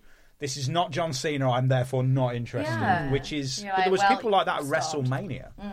because at WrestleMania for seventy five thousand people there, there's probably fifteen thousand local people who've gone because they've got they've got managed to get a ticket because Yeah. it's a Yep. big event in where they live. Yep. So they've just gone, ah, we'll go. Let's go and watch it. And I was explaining drinks. wrestling to a woman in the queue for some food, and she was like, "Ah, my kids like it. I don't really care." Yeah, yeah. I'm like, "Well, who are you looking forward to seeing?" And she said, "Steve Austin still wrestling." I went, "No." you've missed, you've missed the boat on that one. Yeah, so- you've missed the boat by around 15 years. Um, I mean, I presume access was, was fun for you guys. It was- It wasn't stressful or anything like that. Ooh, I mean, oh, like, I didn't really see more of access apart from backstage. Like, I didn't go walk around and like experience access. No, at no all, point but, did you go missing with one uh, one of our other wrestlers because you needed to go and buy something and literally disappeared for 45 minutes while we were waiting. I mean, I've that got didn't... No, not at all. Okay, I It can't wasn't walk your fault. Fast. Let's be honest, it wasn't your fault. It was Especially when we, fa- when we found out when we found out down the line that the reason you guys were late was because fans wanted to get pictures with you. Yeah. Not so much me. It was more Jinny. But anyway, Jinny's my best friend, so like we would. I mean, Jinny's meant to be on this podcast today, but she's late for it, like everything else. Oh my god, she does. She drives me nuts. She drives me. She's not really on this podcast. But I Um, love her to pieces. So yeah, her and I bug it off because um, my cousin is a huge wrestling fan. Which is a Um, perfectly acceptable reason. Absolutely, and he's quite autistic, so uh, he's like in love with John Cena and Roman Reigns and stuff like that. Can't quite wrap it around his head that we, well, maybe you, you can't quite f- put it together. I'm a professional wrestler, Hmm. so he loves Tasman because I guess he associates Tasman with Roman Reigns or The Rock. Maybe I'm not too sure, but um, I'm talking to him like, That's who you look like. Right. Stop. But yeah, I told him I'd get him a shirt. I told him I'd get a shirt, and I got one. And then I got told off. That's just because. For because. taking too long to purchase the shirt. Just don't don't keep John Brolly waiting when John Brolly Oh wants. yeah, I when will there's not no ever do queues again. at the merchandise. Never. but uh, yeah, Access was really cool. Um, everyone was everyone was really polite. Everyone was really nice to meet. Um, there was a lot of people. I don't know. I think like I met pretty much everybody. It was easier to like list off the only person I didn't meet because I was too starstruck from a distance was yeah, Tye Dillinger. Tye Dillinger.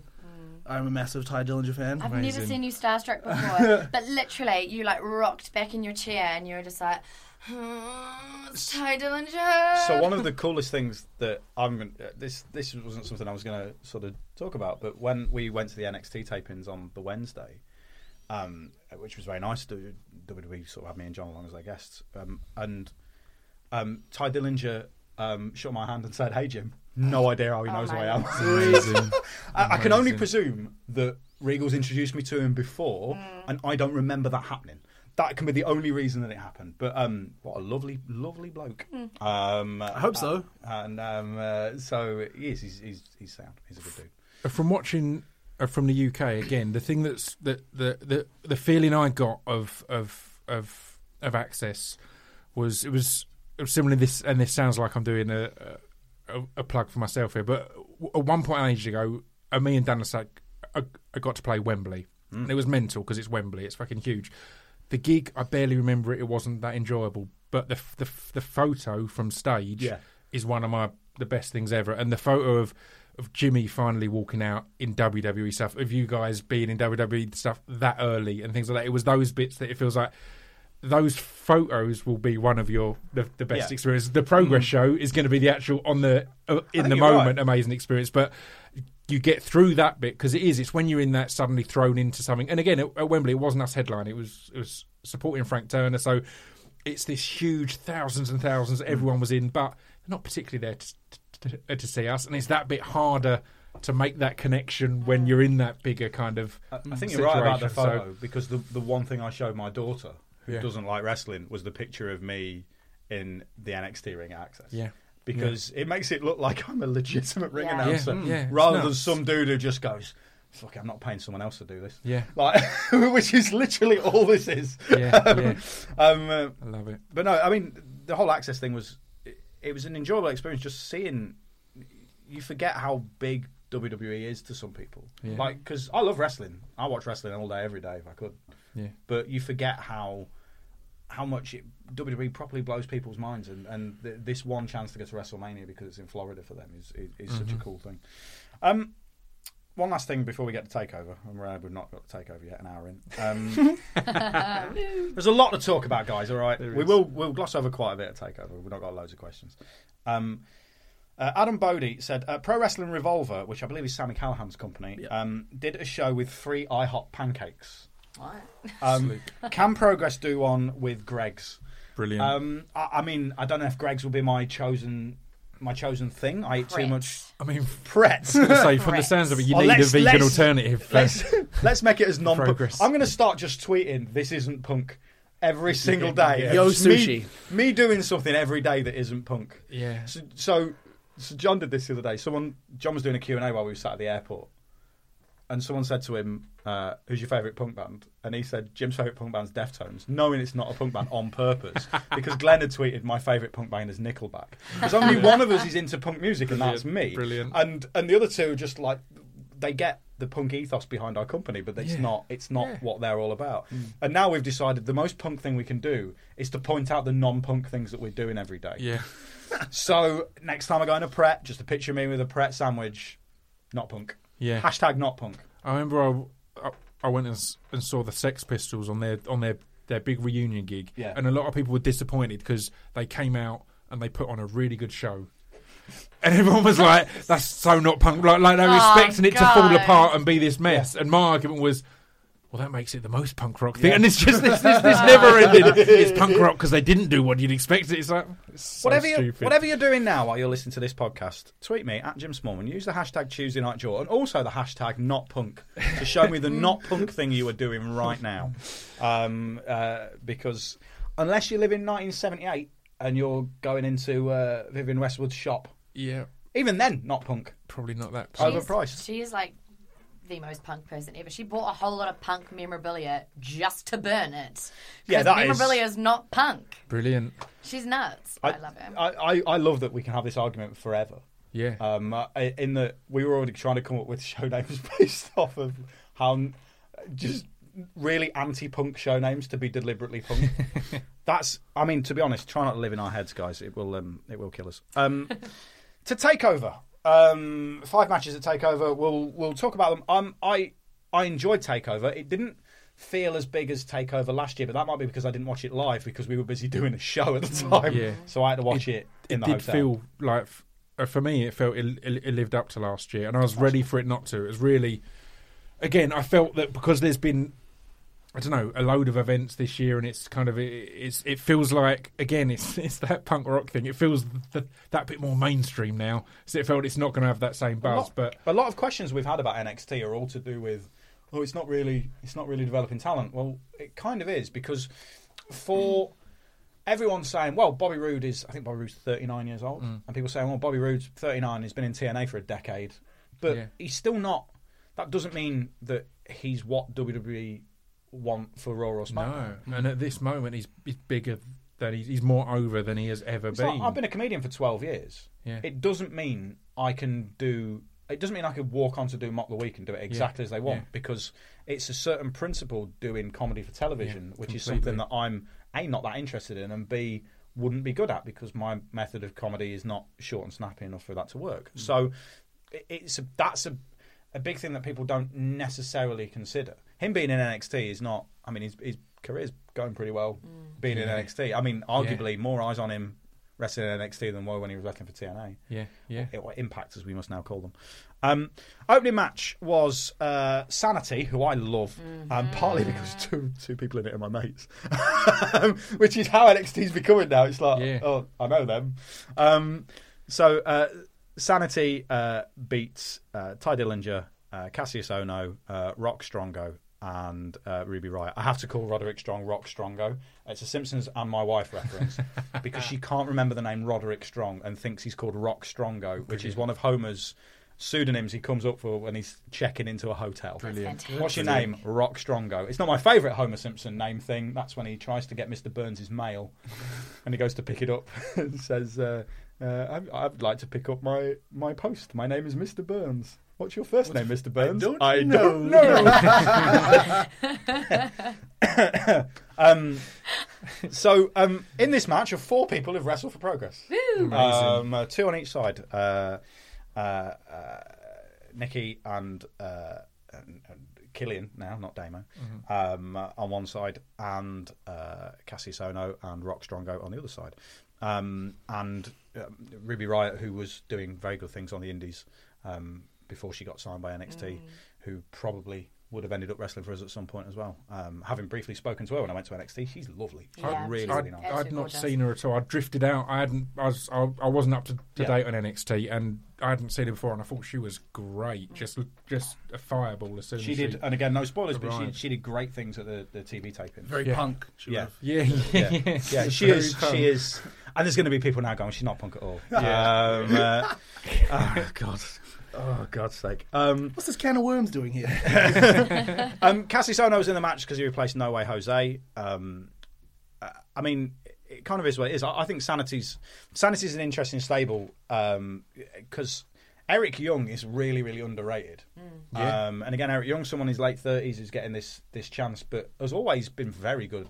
He was in one of the people who kept me watching TNA for a Yeah. good a good period. When everyone kind of had dispersed, when J- Joe had gone and AJ had gone and all that, he was the one that I was like, he's But he's He's got, got it. He can do the character work really well. Yeah. And what I love about Sanity as a as a stable is is they've all got their own sort of personalities, but they're all Yeah. crazy enough for it to work. Nikki Yeah, in particular of just being a screaming nutcase. Yeah. She's so amazing. Yeah, she's absolutely brilliant at it. Um, uh, and and again, you know, super pleased for her and for Yeah, it was uh, lovely and for Damo, her. um, because they're you know they're fantastic. There was a really, if you've not seen it, um, William Regal tweeted a picture of all the British talent um, uh, that was out there. Um, because there's, there's people who are signed to WWE UK contracts. Uh, there's people who are already at NXT. People who are actually on the main roster.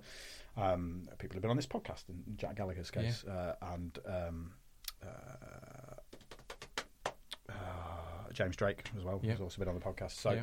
um, and it's just a brilliant picture of. I'm just looking at it going, I'm friends with a lot of those people. That's really good, isn't it? I'm really, really proud of how everything's gone. Um, uh, I, mean, I, I, the one thing I find strange in this, and I don't, it's, it's probably best for our guests to answer this, is I find a bit of a weird disconnect with with a a mixed gender match. In I kind of get it if it's, I can kind of understand it if it's if it's one guy and one girl against another guy and a girl. I kind of get it then. But when this is kind of a weird dynamic in that it's three guys and a girl mm. on each side, and that's that's something I find. On one hand, I like the idea of everyone just being treated equal and everyone can wrestle anybody. I'm kind of fine with that. But it is it's quite unusual for WWE to kind of put a match Yeah. together like that. I feel it is. Yeah. It is. I mean, how do you? Because you you do. I mean, you've still got physic. You've still got physically involved in matches despite having a broken foot. Yeah. Um, but presumably, when you were training, you would have trained like most people do here. You would have trained with dudes. As, Yeah. So you know, you just be used to it. Yeah, exactly. You know, it's not it's not that different, is it? I suppose. Nah, It's not then different. It's not different for us though, but hmm. like to the public, I guess Yeah. they don't really understand. They only see it as black and white. Like hmm. if if Killian Dain gets in the ring with Ruby Ruby Riot, Riot, yeah. people are just going to be like, well, you know, that's the end of her. So, Yeah. because that's just aesthetically how you see it. So you just can't Well, accept that maybe she might have a good shot at t- chopping him down. a big part of your your gimmick when you guys first got established with us was the fact that you just punch people in the face. Hmm. Um, quite often, ladies, um, uh, and you know, and it and it it's not something you can say. You can see how much the industry's moved on because most people view it and go, "Well, it's storyline. It's fine." Um, also, you know, it, it's wrestling. It's not. Let's be honest, probably not legitimately punching people in the face, um, but. I think everyone kind of is because I've banged on about this in podcasts quite a lot, and that if I if I feel male on female violence is misogynistic and done certainly done for titillation, I'm completely against it and don't want that in my company. Um, to establish a properly evil heel as you were, um, I think it's perfectly fine. You know, and often it's you leap into the defence of your of your lady, so it kind of made sense. Um, but the amount of we didn't really. Dave Mastiff did a, a spot where he powerbombed uh, uh, a valet you- you call about three years ago now, one of our first ballroom shows, and we got a lot of grief for it because of the way he did it was was a little bit. It was a little bit 1990s ECW through no fault of everybody, and the, the lady involved, um, Jinny, she was she suggested everything. So that's the thing I had to sort of explain to fans was mm. I know you think this is really misogynistic. Mm. But it was suggested by the female person Yeah. in this matter. It mm. wasn't suggested by the guys, and it certainly wasn't suggested by us. And we always asked our opponents, like, are Yeah. you okay with this? Absolutely. Like, That's always this the finest line yeah. that you got to tread though, because Yeah. like it's hard to justify that regardless, because just just doing it is still gonna get that reaction. Yeah. It doesn't really matter who suggested it. People are still Absolutely. gonna people are just gonna see it and be like, "That's not okay." Yeah, and, and that's the thing as promoters you have to be mindful of. Is be mindful of saying, um, okay, you know, we hold our hands. If something is genuinely offensive, we'd hold our, hold our hands up. But. I think the way that the way that you guys did it was always we didn't we didn't ever sort of get any grief for it in the same way that we don't get any grief the other way around when you you know hit two dudes in the nuts. It's, Yeah, it's, yeah, it's, exactly. it's, it's because I think it's it's it's no, it's never in any way painted as if it is okay. If you know what I mean, Yeah. like there is, it's always at a point where it's a, a big reaction, and it's and, and the reaction is, oh, that's gone too far. Yes. That's kind of the point of it. It's, Yeah, it's never that's- like, oh, just part of the match. Let's do this. It's always a high point to kind of go, oh, look how bad the bad guys are. You know, And also as well, I, I think that it, the way that certainly late nineties ECW violence was, and you know Bubba Dudley powerbombing Mae Young through a table was always like, it was always like, yeah, yeah, we actively want to see a Yeah. woman being thrown through something. That's suspicious and worrying. Yeah. I don't think any of our fans have ever gone. Yes, I want to see TK punch a woman in the face. Yeah.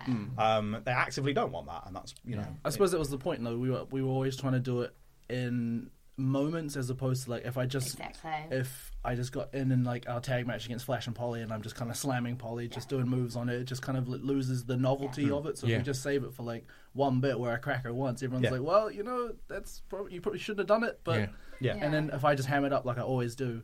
People are just like, oh, he knows it's wrong. Oh, we hate him more, but he did it anyway. He's such a bad Yeah. person. And it was the same when I ever took when I took all my bumps going through a table, getting big booted off the apron by Volta. Yeah. You know, like uh, we, you always pick your moment and you always do it the right way. So, and I, I I've always been hugely praised for those bumps because Yeah. everyone's you know everyone's going like, oh my god, like they're not going poor Dahlia, like oh my gosh, she is Yeah. she hurt? They're all sitting there going like, fucking well done, Well, Dahlia, play. like Yeah, good yeah, yeah, stuff yeah. doing that. Nine times out of ten, people were like super happy to see you get hit as well. Oh, they loved like, it. they loved it. I didn't know you were when you took that big boot off uh, Volta, which is one of the most brutal looking things. I didn't Oh, know you were taking that. I like spun three Yeah. times in the So air. uh, I remember watching that, thinking, "Oh, she's dead. Mm. Oh, she's dead. You luckily I weren't." think I did. I think I did die Um, momentarily. The, you were the one of very few times I've when you took your table bump, which we are going to talk about later on. For Oh yeah, I know exactly Yep. why. I, you're I can't imagine. I can't Yeah. imagine why when we you, bring when that you up. took when you took your table bump, it's one of the very few times I've checked on a wrestler as they uh, carry past me because I actually grab your hand and just, and just Yeah, the yeah, thing. yeah, And- yeah. and because I you everyone who wrestles for us is so good at selling. I, the amount, I'll, at least once during our shows, I will get a message from John saying, "Are they really hurt?" Yeah. because I genuinely don't Yeah. know. And there's no way of faking that. Mm. In the same way, I didn't know you'd hurt your, your foot in your match with Toni. It was only when I saw someone taking some ice backstage, one of the crew taking ice Yep. backstage, I was like, what's, What's going happened? on? And then I had to come back and, and check. But Mm. it, people are so good at selling, I, I wouldn't know. You know. That's, they're taking ice back because Dahlia wanted it for a drink. yeah, gin. Like my- She's hurt her foot and she needs more gin. It's too hot in the ballroom.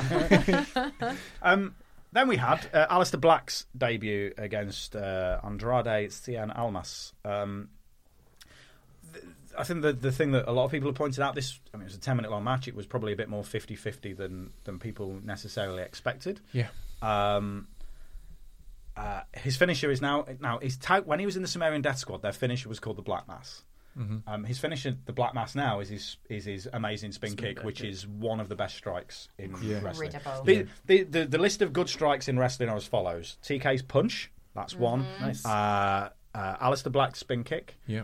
all of uh, Cassius Ohno's elbows, Hell yes. all of them, um, and every single kick Katsuyori Shibata has thrown. Although I suspect none of those have worked, and they're just kicking dudes in the face.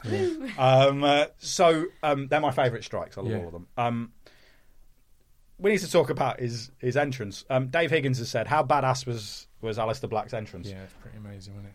Uh, he he tweeted the other day he was involved in because the music is most of the music is made by one guy uh, at, at, at WWE, which is CFOS with a dollar sign. Um, And um, but this is actually made by Incendiary, who are one of uh, Mr. Black's favourite bands. Brilliant. And he was he wrote one of the lines of the lyrics apparently, Yeah. which is Amazing. so cool. Yeah, because it's knowing great. how how it, I think he changed his theme music with us about five times. Yeah. he's one. He's he's someone who's I think he. There's a lot of people. I do this when I'm writing fiction. I listen to music because I have to have music on to imagine and, and visualize Yeah. things.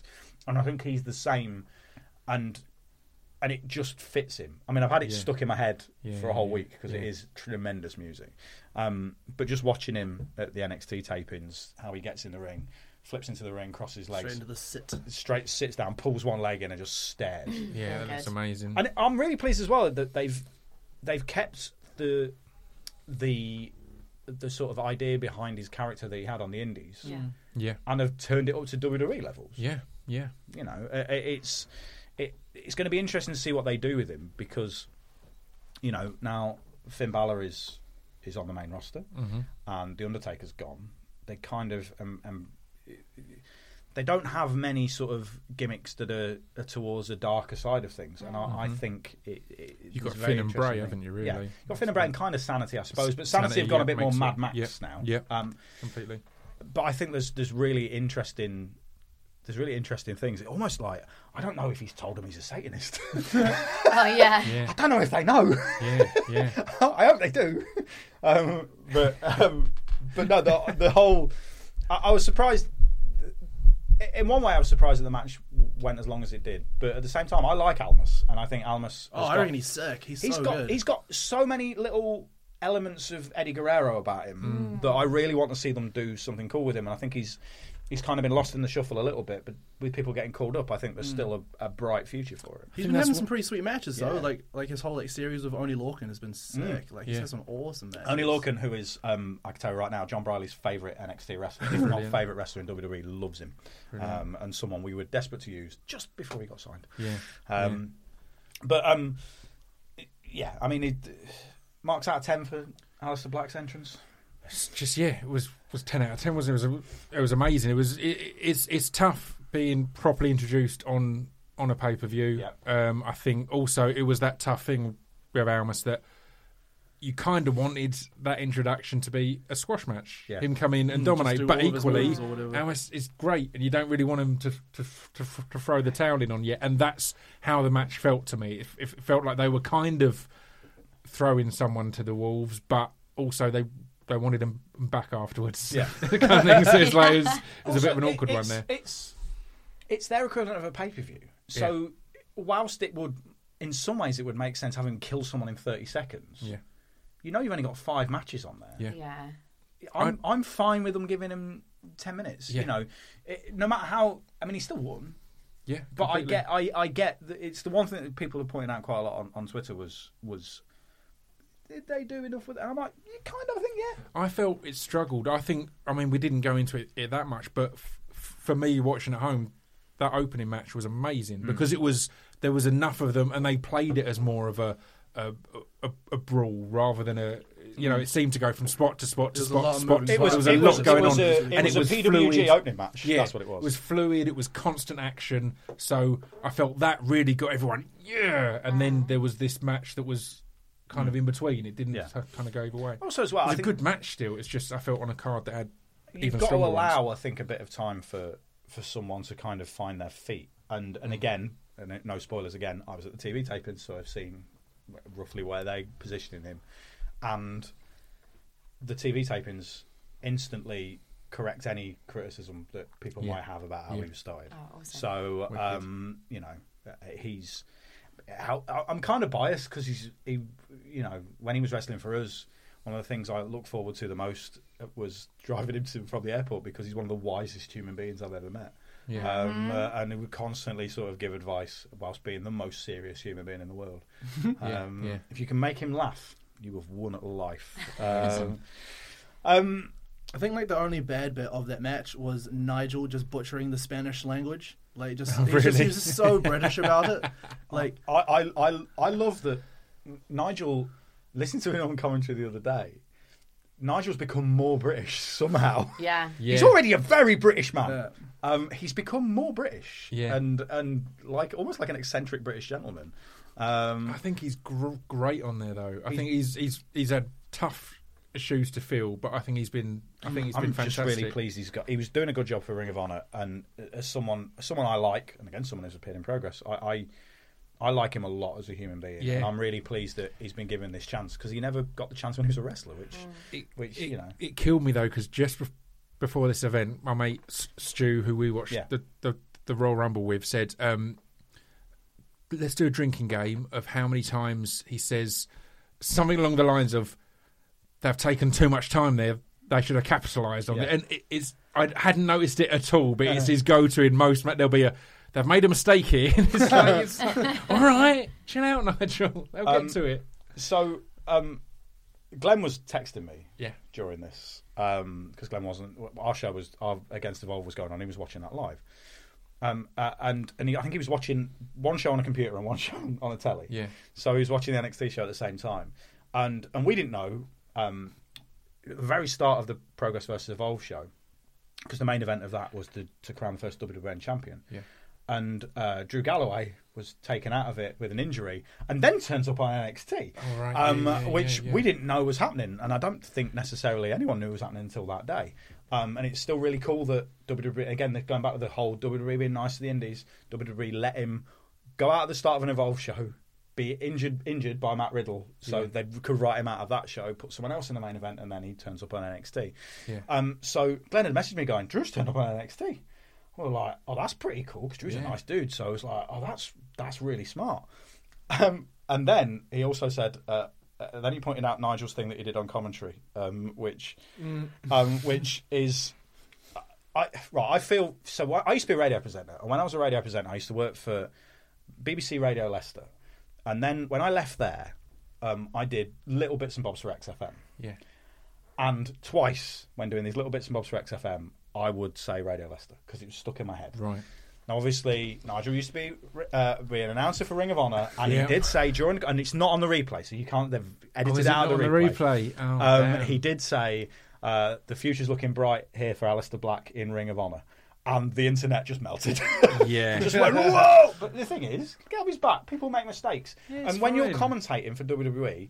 You're commentating for us. You haven't got someone in your ear all the time telling Oh, you what to say. Yeah, there, the, the pressure of, of agents and bookers and that getting in your ear and telling you what to say is immense. So, you know, it, it's one of those things that he'll probably he probably felt terrible about at the time, but it's not going to affect his career because he's doing a great job. So, Yeah. yeah. Hundred percent.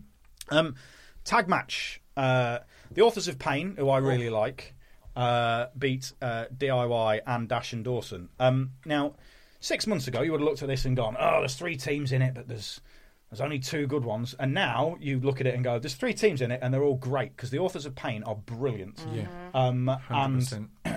the authors of Pain are legitimate badasses as well. Both of them have got MMA backgrounds. I think both Oh, of them. really? Are, both of them are amateur wrestlers. Both of them are legit terrifying. Um, and then you've got Dash and Dawson, who are absolutely phenomenal tag team wrestlers, uh, and Tommaso and Johnny, who um, who are friends of Progress, and you know Tommaso in particular worked for us a lot. Um, I think out of every import we've ever used, the most.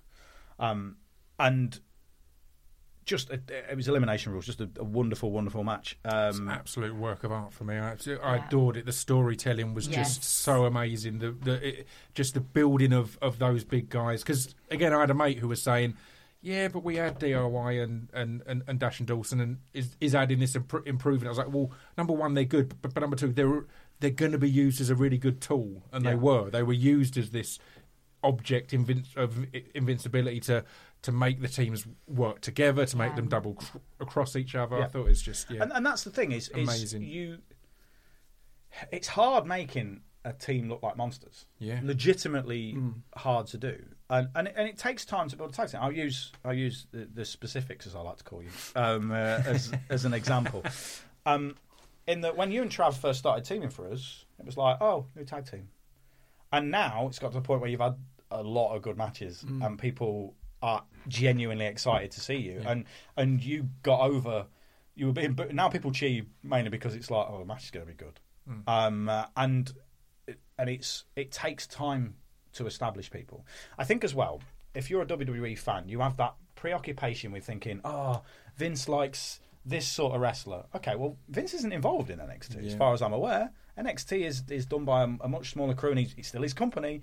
But I don't think he goes, I want these guys. Those guys are a good tag team for a reason. And also, Yeah. if you look at Dash and Dawson have been called up, yeah. and Tommaso and Johnny are a great tag team, but are both very good singles wrestlers. Mm-hmm. So if you look at it, the Authors of Pain are a proper tag team. Yeah. You know, the fact that that, that they're getting. So, do you remember the Ascension in NXT? Yeah. They were genuinely like. I know the Ascension are a little bit of a. It's a shame, really. They're a little oh. bit of a joke since they've been called up, but they were brilliant in Yeah, NXT, yeah.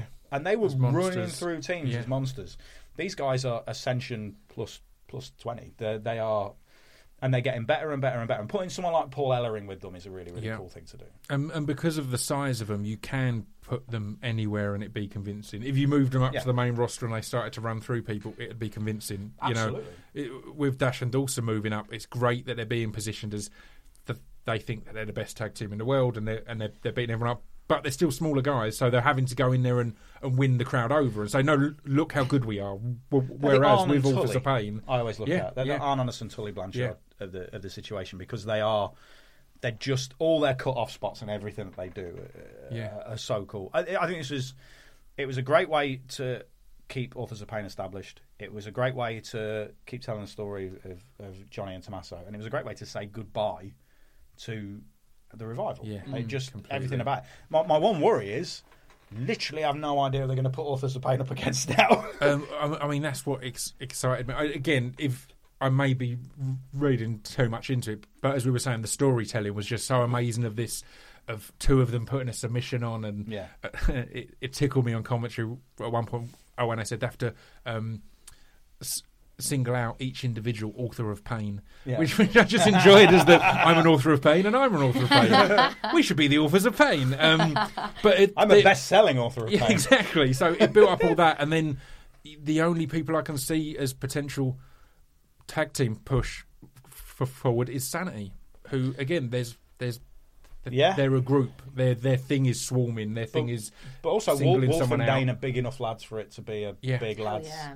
Yeah, I like. I just like watching big lads at each other. yeah. Um, uh, Asuka, who is What? what? Asuka, Asuka. Asuka, Asuka, Asuka, Asuka. Asuka again. um, uh, Asuka uh, beat uh, Ember Moon, which I didn't expect. I thought Ember Moon would win and Asuka would end up on Raw or SmackDown. Yeah. Yeah. Um, I uh, Ember Moon has great hair. Yep. Can we just point that out? I love Wonderful her. hair. I, I love her. WrestleMania gear, hair, effort, awesome. Yeah. Yeah. She was great. and it you know it is important to put that effort into the gear. Um, I, I I love the end of this match Mm-hmm. because it's Asuka being a heel, Yeah. and I think she's acted like a heel her entire time. She gets cheered because she's Yeah. great. But her smile is the most evil smile you will ever see. there is no more evil. If you can name a more evil smile in wrestling, uh, at Jim Smallman, hashtag Tuesday Night Jaw, um, you can't. Every time she smiles, you- it's a heel Terrifying, smile, and yeah. it always yeah, has been. it's Yeah. chilling. And I love the idea of her gradually getting more and more evil to hold on to a title. Yes. I'm a big fan of that. Yeah, Yeah. like it's like consuming her. Yeah. And Yeah, it's turning into a monster. It's, uh, I mean, I, I, I'm a big fan of of her whole sort of in ring style, and and when I was thinking about, oh, I suppose you should, she should probably be called up now, but then I thought, well, but no, she probably. She'll do as much good being in NXT because she's only going to make other wrestlers better. Yeah. Yeah. You know, Ember Moon came straight, pretty much straight off the Indies into a program with her, looked really, really good out of it. Certainly not the end of her doing stuff, but also the way NXT have always done things. It wasn't like it wasn't like everyone. It wasn't like Bayley won stuff straight away. She had to lose and lose and lose and lose. And it Um, means all the more w- w- when that eventually happens. The uh, more wins, the comes more through. wins, the more like NXT names that Asuka beats, the Yeah. bigger deal it'll be when somebody beats her. Yeah. And also when she eventually gets called up, because I mean, again her music's really good. Yeah. And the minute she gets called up and her entrance is, you know, Just that it- mask. Yeah. Yeah. Is the minute that happens, people are going to be like, "Oh, Losing minds. Oh, wow. Yeah. So you know, it's- sometimes you got to be patient with these things.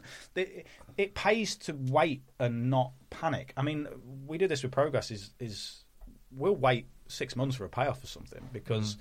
Then when it happens, you got that catharsis of it, of it happening. Yeah. But we don't have TV ratings to worry about, which is why sometimes WWE will go, "Quick, we need to do this," because they've got TV ratings to worry about. Yeah. we don't have that. And again, the the the the correctly s- slow build of the monster of Nia Jax on on Raw. That's handmade to keep building and building until she's slayed everyone, unbeatable, and then then suddenly you can Yeah. bring someone like Asuka up who who looks terrifying. I agree. Um, I, the the one thing again, I was nerding out over this match. The thing that I thought was beautiful in the in the programming and the writing of the match was they protected Ember's finisher, which is Oh, so yeah. rare these days. Yeah. They kept building up to her going to do it. She never got to do it, and Because she in the lost. rematch, Yeah, exactly. And I thought that was just such good forward thinking. And Oh, yeah. again, uh, as someone getting her first big moment on a big pay per view, to not get to do what is probably the best finisher on NXT at the moment, like, it's an It's amazing an finisher. amazing to not get to do it is huge commitment to that, the, the developing of that story. And I, yeah, I thought that was Yeah. great. Um, this is a, a weird question, but um, obviously Ember Moon wrestles with contact lenses in. Now you wear glasses. Yeah. How short-sighted are you? Uh, one of my eyes are like perfect, like is fine, and the other one's a bit shite. So you can see fine. Presumably you don't wear lenses when you're wrestling. Oh, I don't. I can't touch my eyeballs, so I can't wear contacts. Yeah, see that's my fear because I don't like Jimmy Havoc wears lenses. Um, Okay, I was sitting when we were on Oh, this Daytona was gross. Beach. This was gross. Sitting on in, in a jeep with no top on, sitting in it, and he's holding his eye, and I'm like, "Are you okay, dude? You're alright?" And he looks at me and is not wearing contact. I'm like, oh, are you alright? And he was like, my contact's just gone up into my head. and I'm like, oh. what? And then he like kind of pulled his eye down and like did like pulled it down, and I just saw it like sitting up at the top, and I like literally like gag reflex starts like I want to start retching, and I'm just like, what the hell? And he's like prodding his eye. I just can't no, can't No, I- contacts. No. Hell, no. because that's something that always one of my favourite memories of being a wrestling promoter is doing the Download Festival um, a couple of years ago, and uh, James Davis from the London Riots coming out for his match and him getting into the ring with his cricket bat, like yeah, and there's you know, there's- and it was it was one of the days where it was really rainy, so there wasn't necessarily loads of people there. He comes out, he's like yeah, and he's trying to get the crowd fired up. I have to go over to him and go, JD, you've still got your glasses on, mate. oh my god. You had to just hand them to It him. absolutely something he would do Yeah, as well. uh, if anyone knows JD, that is the most JD thing I that's have possible for seen him him to do. go through like three pairs of glasses and lose my pair of glasses in a strip club, which I had to go and get the next day. And they wouldn't let me in. They wouldn't let me in because I was wearing jeans and a t-shirt, so I had to lie and being like, "Oh, um, I'm actually one of the dancers," and they were like, "No, you're not." And I'm like, oh, "I just left my glasses," I, and then they got them for me. Finally. I've never forgiven him for that. I've never been able to forgive him for that. It was so bad because these aren't cheap. These are like 400 quid glasses. Designer, thank you very much. Someone's doing all right for themselves. Um, I'll take a photo now and I'll send it to you. Not punk.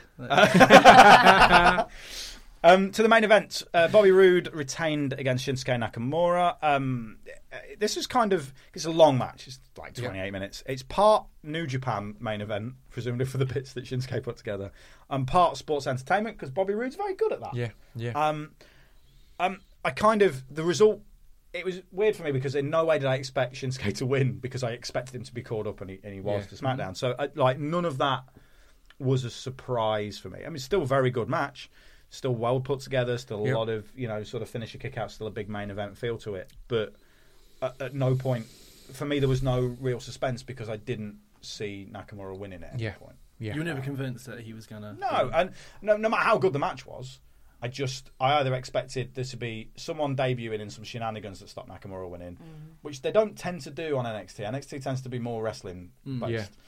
Um, or it was just going to be the, the Roode one, and Roode did win, and you can't. It's it's a kind of a weird thing because everyone on their way out of NXT loses. So Finn Yeah. lost, and Yeah, Nakamura yeah, lost, kind of the way, Joe lost. Uh, that's the thing. But then they debut and are a big deal in theory on a bigger brand. yeah. So, in some ways, it is. If you genuinely believe wins and losses count in wrestling, it's actually slightly counterproductive Yeah, to have someone lose think. and then go up.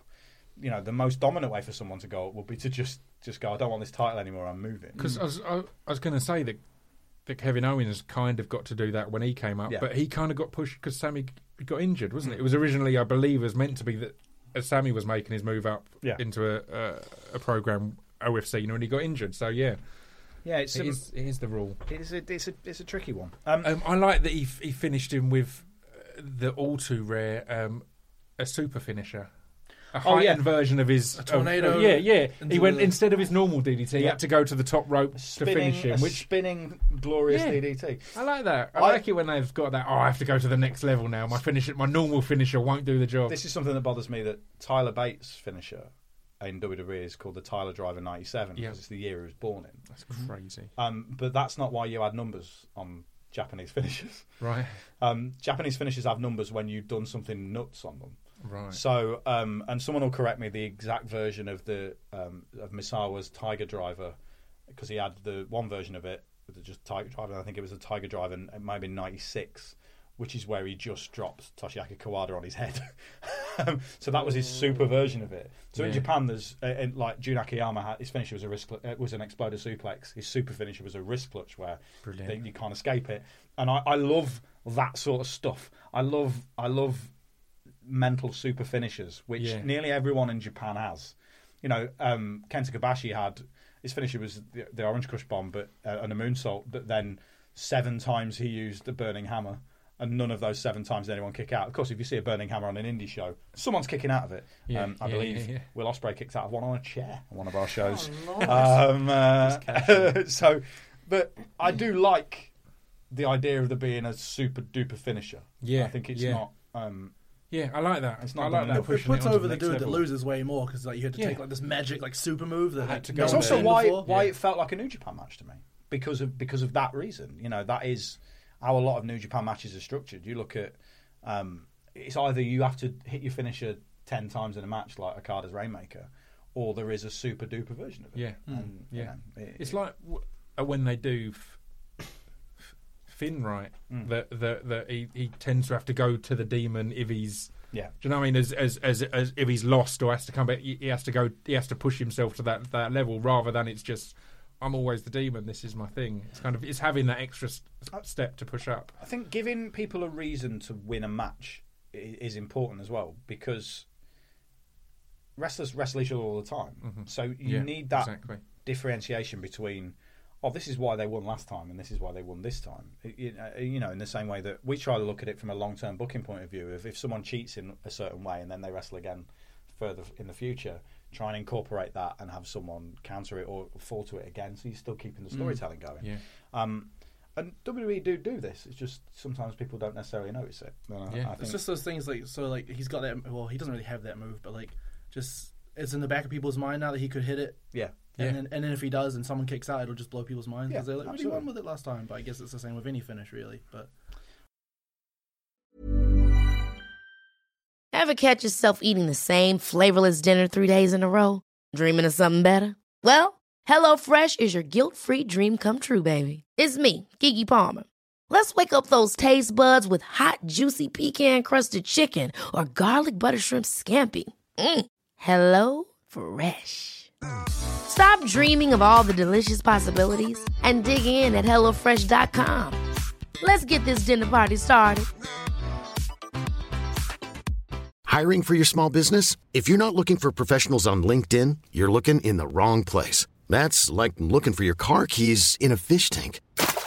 LinkedIn helps you hire professionals you can't find anywhere else, even those who aren't actively searching for a new job but might be open to the perfect role. In a given month, over 70% of LinkedIn users don't even visit other leading job sites. So start looking in the right place. With LinkedIn, you can hire professionals like a professional. Post your free job on linkedin.com slash achieve today. Since 2013, Bombas has donated over 100 million socks, underwear, and t shirts to those facing homelessness. If we counted those on air, this ad would last over 1,157 days. But if we counted the time it takes to make a donation possible, it would take just a few clicks. Because every time you make a purchase, Bombas donates an item to someone who needs it. Go to bombas.com slash ACAST and use code ACAST for 20% off your first purchase. That's bombas.com slash ACAST, code ACAST. Um, a couple of questions. Um, one from Daniel San. I don't believe the actual character from Karate Kid. Um, how would we book Nakamura's first feud slash run on SmackDown? Now, I know we're recording this on a Tuesday. He made his debut last Tuesday, but didn't really feud with anybody. I mean, he came out and interrupted the Miz, but the Miz, Miz and just Maryse went, are now "Okay." on Raw. Yeah. So, It's uh, as per the shake-up last night, that was, so such a, that was such a strange segment just Miz and Maryse do their thing and then Shinsuke comes out and then Miz and Maryse just come out "O- okay and they just went to the back and then it went to ads and that was And it then, It was just yeah, like, then Shinsuke didn't do anything. Just No. kind of stood there and went, it's me let's play the music again. It's now my exit music. Ta-ta. yeah, um, it's so. Who would we? I mean, I personally, if I personally would have him and AJ because it was how he left New Japan, Yeah. and it's one of the best matches I've ever seen. I agree with So just purely from the point of view of I'd like to see a match that's amazing. I think AJ's a good suggestion. But I don't know if you guys have got any other suggestions on who you'd like to see him feud with. I'm going to say Viscera. You can't. He's dead. Right. I don't know. storytelling well done Literally. same joke as last time you were on good work I don't know. Um, It's tough be- because I think again it's it's similar with with a lot of people um, um, and we'll we'll get onto it unhappy that AJ wasn't a main event in Mania or whatever. It's going to mean the more when they get to it. It's going to be the end of a big feud, and it's similar with that. I don't know if oh, you want Nakamura's first feud. Obviously, he's he's not a, a young man, so you can't be planning no, too many. But uh, I don't know if you want his first feud to be. I mean, that's the ultimate, or particularly for indie fans. Nakamura AJ in WWE is kind of the ultimate dream, isn't it? But Na- Nakamura Owens would also be fun. be fantastic. Yeah, I'd love that. Um, but again, it depends on who gets shaken up in the superstar shake-up. Yeah, and you'd Um, kind of think Owens has to as See, I think Owens- because well, if you 'cause take Ambrose- one yeah, belt 'cause over, Ambrose Ambrose ended has up gone there. over, so you're like, all right, so all the belts are just going to be on. Yeah, No, I think it, it- surely not. it is. It's quite interesting doing it like this rather than just having a draft Yeah, because it's going to make it's going to make people tune in yeah, yeah. on you know this the, the first Raw and Both, yeah. SmackDown after WrestleMania. People that go nuts for, Yeah. but then the week after that, people are very much like, oh well, we're back into a pattern yeah, now. yeah. Whereas I, I, I think, you know, the, the, there is potential for loads of great stuff with him. Uh, Whatever the feud he has, it's going to have to be based around. This is going to be a really good wrestling match, because you know, whilst his English is his English is fine, it's still not going to be promos and vignettes are not going to be the thing that sells whatever he's doing. So, oh. oh, you know what I found out actually at Axxess? Asuka has like the most perfect English ever. She's Oh, been a really? video games journalist, Yeah, which is a great fact I found Oh, out. wow. She, yeah, she can talk. Just spoke to me, and then like I thought that when I spoke to her, I did like you know the stupid like, "Hello, oh. nice to meet you," and she goes, "Oh, what the happened to your foot?" Oh, what? Yeah, what happened to your foot? You do it today? Wow. No, I know I did it last week. Oh, that sucks. And I'm just like, what? Um, really Speaks nice. fine. it's yeah it's i mean the, the thing is i mean i know I've, I've pushed this on, on the podcast a few times i'd love to see him with paul heyman but i don't Yeah. know if that is a possibility with heyman in theory being on raw because that's where lesnar Yeah. is um, I'd, I'd, I'd, I'd like a Nakamura on SmackDown as not as uh, as neither face nor heel. So just kind of just there to to prove himself against people because mm. again he is based all on his his wrestling mm. ability. Yes. So he can be someone who's there who's not having to be in a good guy bad guy feud, but can be just as you said having really good matches Yeah. and beating people in a contest. I, I kind of how the cruiserweight uh, classic was. Yeah. Like when that was actually on, it was just who's going to be the best. It was Yeah. seen mm. a scene like that rather than the storylines and whatever that. i think sometimes as well wwe go through phases of, of wanting to have really really good matches and and and i think every every pay-per-view that we've talked about on tuesday night Jaw, since we've been doing this for a year there's always been one really good match on nearly every pay-per-view Yeah. and he's going to be the dude who has that really good match. and also, he's yeah. the dude who's got that mysterious X factor about him. Hundred percent. Mm, or even like Knackers and Cena would be sweet. Knackers, could we please Yeah. call him Knackers? Um, Yeah, uh, amazing though. I'd love that. Yeah, I think that'd that'd be be an amazing cool. match. Yeah, Knackers and Cena would be good, be great. but um, depends how long Cena's away, Yeah. getting married and all that jazz. Um, Married. Um, next question is from Emmett Coughlin. Um, good name. Um, after all the call ups, will NXT focus on in house or indie talent? Um, uh, again, I, I kind of know the first three weeks of NXT post post Raw, and there's nothing to worry about. Um, but I kind of like this question. So, if they're to focus on indie talent, um, who who would we sign? Who isn't already signed by by WWE, which is hard because a lot of people are already under WWE contracts. Um, I think you two are probably the only two people who aren't. So, I mean, obviously you two. Um, uh, um, no, I mean, because a lot of people. Are, I mean, I've got from people that I saw who excited me over WrestleMania uh, weekend. Um, I saw Keith Lee, who is terrifying and amazing to watch. a large man. He's a Keith large Lee. man. John Brolly was convinced that Keith Lee was six foot eight because he looks like he is. He's six foot one. He just carries himself in a way of a man who is six foot eight. Um, former Seven college- inches of confidence. Yeah, he's, he's um he's a former college football player um and can talk and and has every got he's got a catchphrase, he's got everything about him. Um, he is he's destined for a, a, a bright future. Um, I mean, if they could do without signing him just yet, but Matt Riddle, I think, is I was- just that was the one I was instantly going to. I think he's just so. Yeah. I mean, you only got look. The first time he walked out of the package, isn't it? ballroom, everyone just went, "Fucking hell, Yeah. he's a star, isn't he?" And most people didn't know who he was. Yeah. Do you think Yeah. if they got him to do NXT, he'd come out with the Atlas belt on? Or Uh, that would be part of it. I mean, he's he's had it everywhere. And, really uh, has. On shows where he probably shouldn't have it on, he still had it on. I love Uh, it. And I, I love it. and I, I, I'm talking to him about it. I think we're the first company that that sort of gave him a title. He's now the WWN champion, which he won over um, over the course of, Wicked. of WrestleMania weekend. But again, been wrestling a year and a half. Yeah. a year I can't believe and a half. It's bloody crazy. If you haven't seen it yet, um, demand-progress.com. Go and watch his match against WALTER from chapter 46. yeah. Mate. Oh, Mate, oh, that good God. nuts. Blew my mind. Oh, good God. It's a good match. Um, it's a very good match. Um, and also, you get to see TK being a, a manager twice. Um, A uh, treat- a which treat is for a all treat, a treat for everybody. uh, and uh, uh, Dali's match uh, against uh, against Toni, which was excellent. Thank you. Um, and uh, the the other member of, of the specifics who isn't here, Travis Banks, uh, and uh, against Jack Sexsmith, which was also great. So uh, a little plug for that. Go and see him. Um, uh, the other person I'd sign, based on the conversation I had with him, is Darby Allin. Um, if you're not familiar with Darby Allin, um, oh, there's also Ethan Page who who wrestles for for for Evolve, who's very. He's very he's a good he's an excellent wrestler, but he's also got the sports entertainment side of it down. He's very good at promos, very good at being a dick, um, and I think there's a, a big upside with him. Um, but he's feuding with Darby Allin. Darby Allin, who's basically a little 24 year old dude who used to be a pro skater, who is insane. He's I, I described him as he's Jimmy Havoc but does flips. Is he Um, from Derby? He's not from Derby.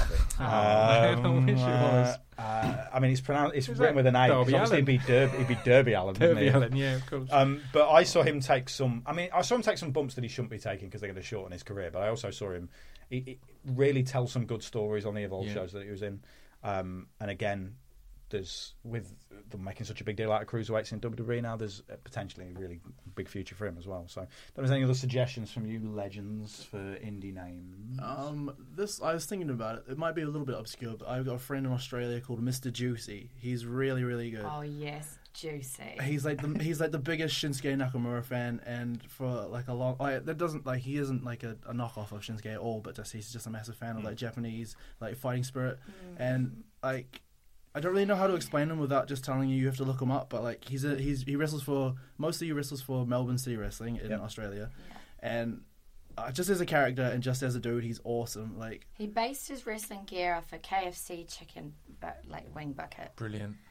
Brilliant. That's Already- literally all already brilliant. That's all I can say. He's love it. fantastic. Already brilliant. that would be my pick. He's a large man, but like he used to be quite big, but now he's just like it's all muscle. It's Yeah, muscle, like he used to be like just a, a comedy character, and then he just kind of turned himself into like just a, a legitimate, like believable wrestler sort of thing. So he just kind of evolved, and now he's just he's just he's he's very cool. He's very cool. So we're all going to go and look up Mr. Juicy. Absolutely. I don't I don't know if that do. will like send you straight to him if you just look up Mr. Juicy, Mr. but like Mr. No. Juicy if, if you make the effort, it'll be worth your while. He's Honestly, he's really cool.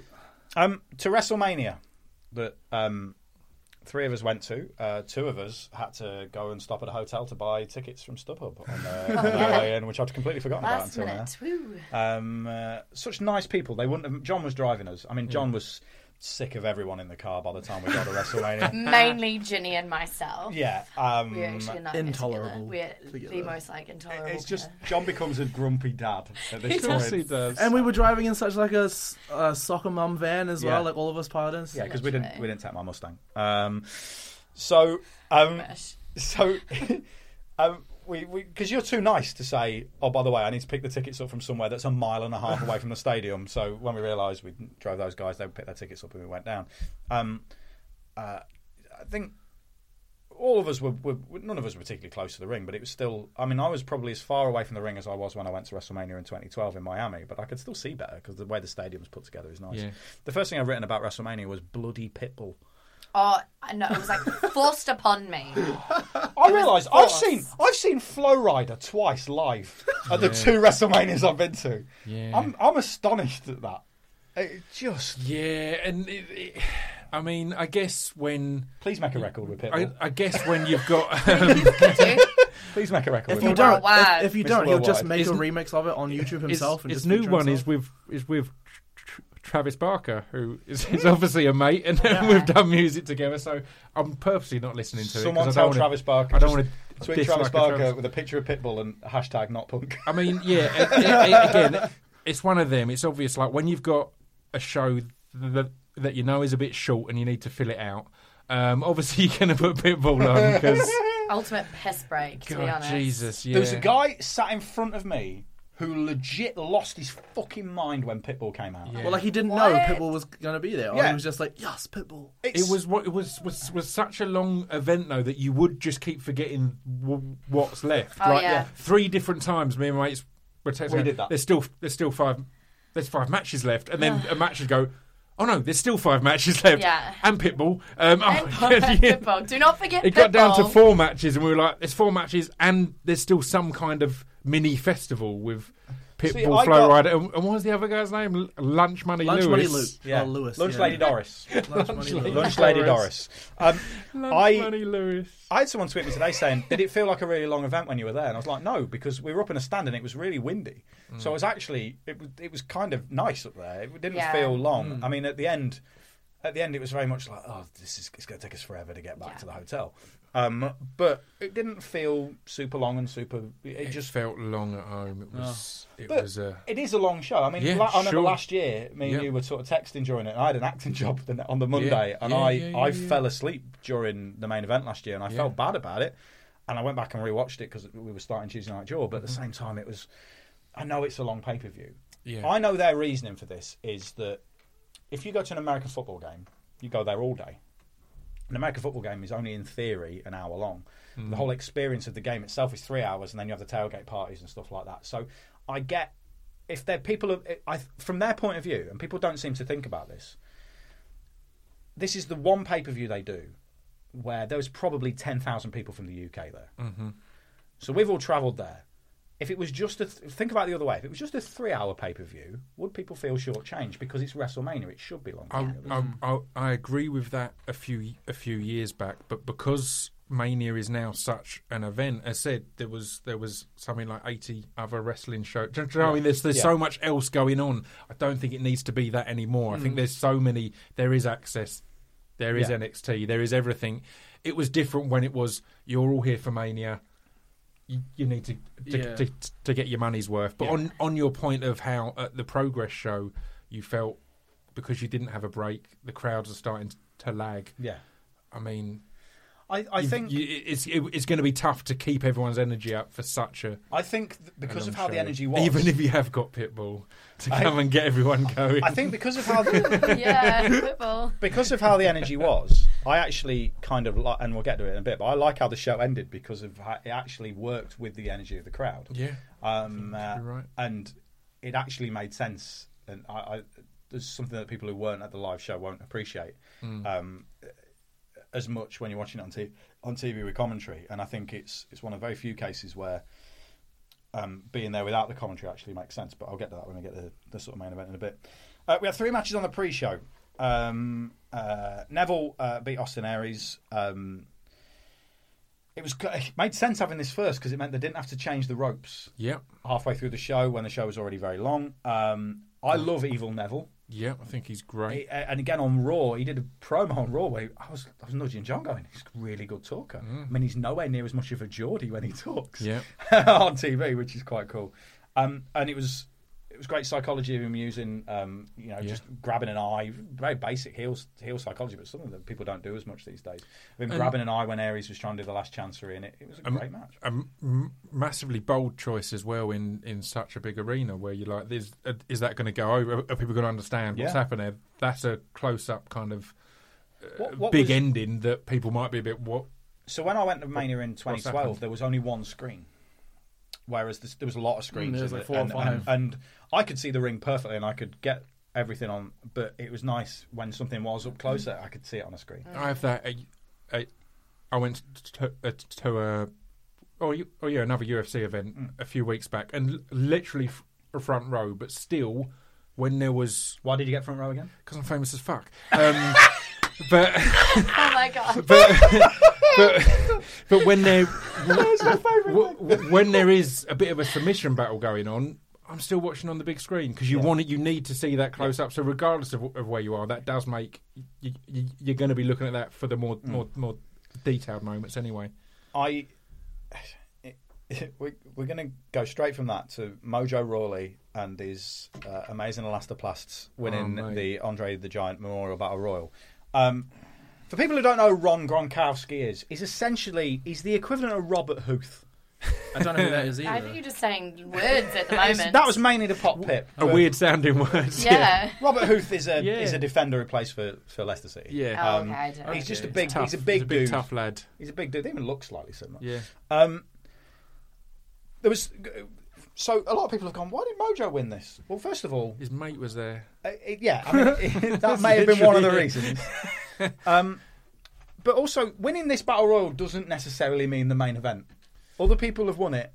No Yeah. one's really gone on to dominate the main event. No. I guess they? people just didn't want Mojo to have the accolade of winning it, though. Yeah. Yeah. I mean, it was it was interesting. So I, I was really pleased that Killian Dain lasted to the last three. Oh. You were probably delighted that Jinder Mahal, Yeah, super rich so Jinder happy. Mahal. Oh, come on. I love Big Jinder. So, right, Jinder's not only gained muscle mass, Jinder's gained like six inches in height, right? Since he was last yeah, around. yeah. He's massive. So Um, big. But it also, it made sense how they got rid of. I think you looked at it and went, well, Strowman's winning. Yeah. That's what I thought would happen. And the way that they. The way they eliminated Strowman was re- I thought was it made a lot of sense, and everyone just went, "Fucking get him!" My excitement, I did. Obviously, uh, I love a bit of Jinder, um, but my excitement was was was Loved him. increased because of the night before, where Dr- Drew Galloway was obviously at NXT. So I'm like, they're going to have one member of 3MB on on, on each brand, Oh, on each brand, and push them to the roof. but yeah, it didn't. It wasn't to be. Um, yeah, I mean, the thing is, like, I get Mojo's place in in WWE. Mm-hmm. So Mojo is or was a legitimate sports star and, and was known for being just a nutcase Yeah. uh, on an American football field and off of it. And yeah, Ron is his mate, and Ron is a, is a particular. I mean, this is the thing. so big shout out to the lady who tried to stop him climbing. That the was that, Oh, that that was my was so favourite bit because that was legit that So she strange. just tried to Yeah, yeah. she's like no Security one who clued her wasn't in. in on it. I no love one. that. Clued, thinking about if we when we do stuff where people run out the crowds because you've done a couple of things where you've run through the crowd and, and we have mm. to tip off our security who are all trainee wrestlers. Yeah. Yeah. So the, the fact that they're Oh, legitimate security and they're like, this dude's coming over. and she proper tackled him like like I she know. went for him, She and he's a big one- lad, She and was she was like, that went for it though, because Yeah. everybody else is just kind of like, "Oh, this is just happening," and she yeah, was just like, "No, Nice. not- not today." that guy, Because yeah. the minute I you see it. something like that, raise. the minute you see something like that, you realise if you are sat on the front row in one of those nine thousand dollar seats, yeah. You can probably just hop the guardrail. Oh yeah. For and Yeah. that's that's worrying. And she Um, proved otherwise, though. She was like, no, no, no. And she'd been watching the whole time though, because the whole incident where Jinder like throw like misses the water on Rob like completely, Yeah. like just Yeah. throws it over his shoulder, and he's like, "Oh, now my shoulder's wet." Yeah. Uh, and I then, hate having a wet shoulder. Yeah. It's my Yeah. worst. My issue with Rob and, and Mojo is I actually I think again Mojo's different, and if you look at it from a kid's perspective, Yeah. Mojo's genuine because he's a big dude and Yeah. he, he is loud and he's got a personality and he is he's just different. He's Yeah. not. For, he's never going to be for wrestling purists. I get that, but I get why he's potentially marketable, and they're going to try something with him. And if it works, it works. It doesn't, it doesn't.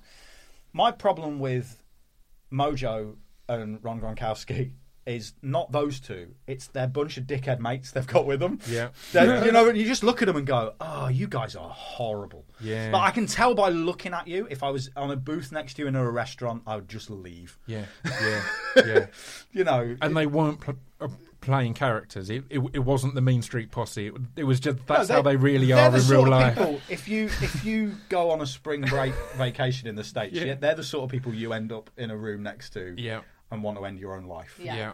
Yeah, that's my main issue with them. Um, uh, the last thing we had was uh, Dean Ambrose beating Baron. Um, I was getting a pizza, a full pizza. Let's just let's just. Did you eat in the stadium, guys? Oh, was just too expensive. Way too expensive. so you didn't eat.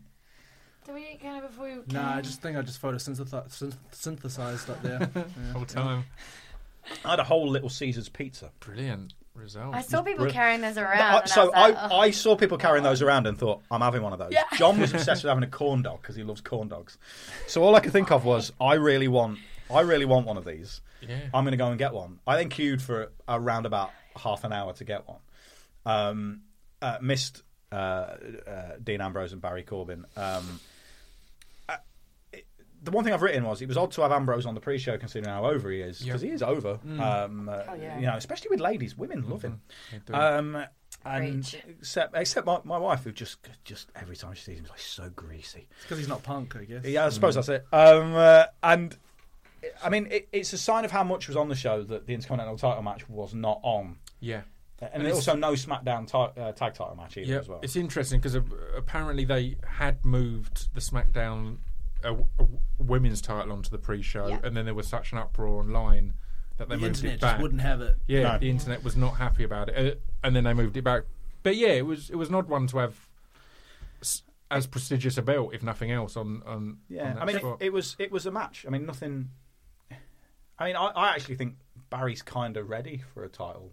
Personally, I, I like Corbin. Yeah, it, it was a match. It, it the match kind of saddened me a, a little bit because it felt like they were almost aware that they were on this pre in this odd slot. It, do you know what I mean? It felt mm. that it in a way it annoyed me because I thought the finish was fantastic. Yeah. The reversal of the finisher, I thought that all that was great, but the rest of it was kind of. It, felt as if they'd seen it- a Little Caesars pizza go But past as as well. I thought, oh, I'll have one of them in a bit. Let's, let's just get this out of the way. It's in the because whilst you look at it and go, well, it's the main event of the pre-show.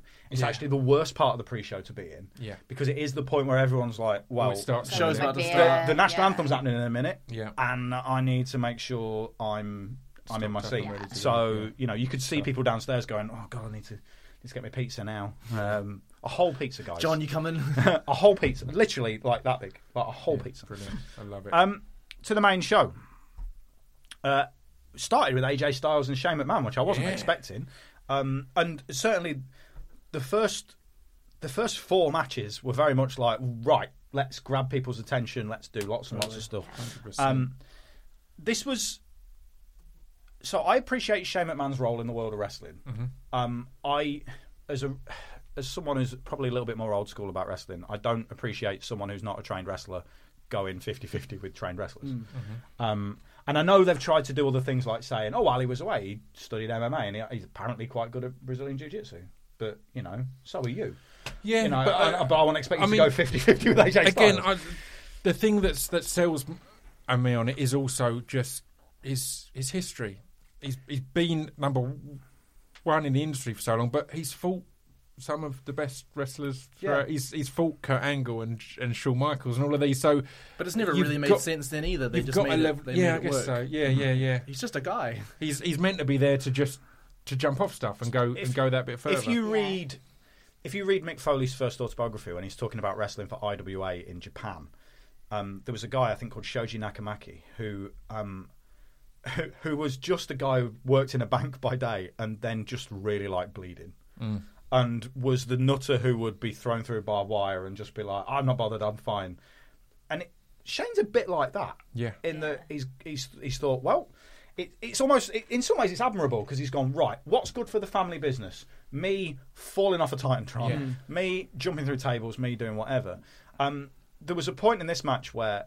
Because he's in my head, no matter how much stuff he's done like that, he's still a non-wrestler. Yep. The best Styles clash I've seen in forever, which was the one where he counters yeah, out of it, sick. one arm, absolutely brilliant, brutal looking Styles clash. Shouldn't have Yeah. kicked out of that. Like that, that should have been the end of the match. yeah, Yeah. sure. Um, but I appreciate why it wasn't because it was early on. But it's still like to me, a non-wrestler kicking out of something that brutal damages it for the actual wrestlers. Yeah, Yeah. Because Shane's not going to wrestle every week. Yeah, but I sure. get why people are excited to see him, and you only have to look at how many people buy his merch at Yeah. WrestleMania. He's got some sweet baseball Completely. tees though. Yeah, Yeah. there was loads of people on my plane home wearing that, and it's.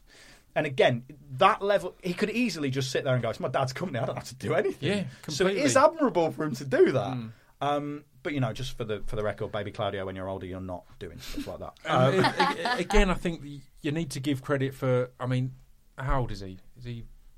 Pro- I think he's he's a little bit older than me, so I think he's early forties. I think. He's early forties, and he's smashing the coast to coast, which isn't. Again, that's not. He's not sitting behind an office and messing about. He's No. he's, he's he's putting some. He's One jumping thing- like 20 feet across. Yeah, One thing they did Yeah. do as well is is the thing that always used to look the worst when he was wrestling was his strikes. His strikes always. his strikes. Oh, His little, his terrible, little yeah. peppery strike. But they've Yeah. they've kind of stopped him doing that now. So it Yep. was more him him trying to play to his own strengths, which is is a- again admirable that they're trying to do that. But The it was a lot better than I expected. To. It, it's just the, the weird thing was the face and heel dynamic. Yeah. Because Shane was meant to be the face, and AJ Mm. was meant to be the heel, and it was completely the other way Yeah. around. I thought they did a really nice job of it on the SmackDown after of them kind of just, just sh- shaking hands and respect, and it now puts AJ somewhere where they can choose what they want to do Yeah. with him because he's not he's not fighting the authority anymore. They can keep him heel, they can turn him. That was kind of Yeah. a good good setup point. Um, but yeah, I, th- I, I the thing that, that got me was a lot of people online were saying why is the best wrestler in in the company f-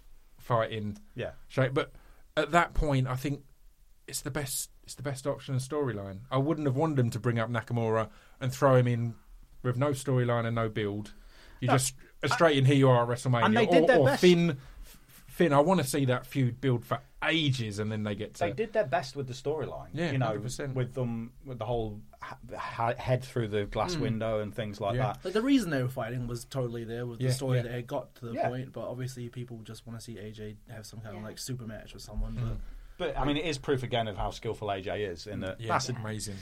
uh, and the- he the- definitely had one of the matches of the night there, and that's that's all down to AJ. Really. See, I think this is a point that I think I said to you guys when we were in the car going back from the venue was there was no bad matches on the show. Mm. There was nothing that was absolutely blow away five star. Mhm. You know, uh, uh, Okada versus Omega from Yeah. Wrestle King. There was nothing like that.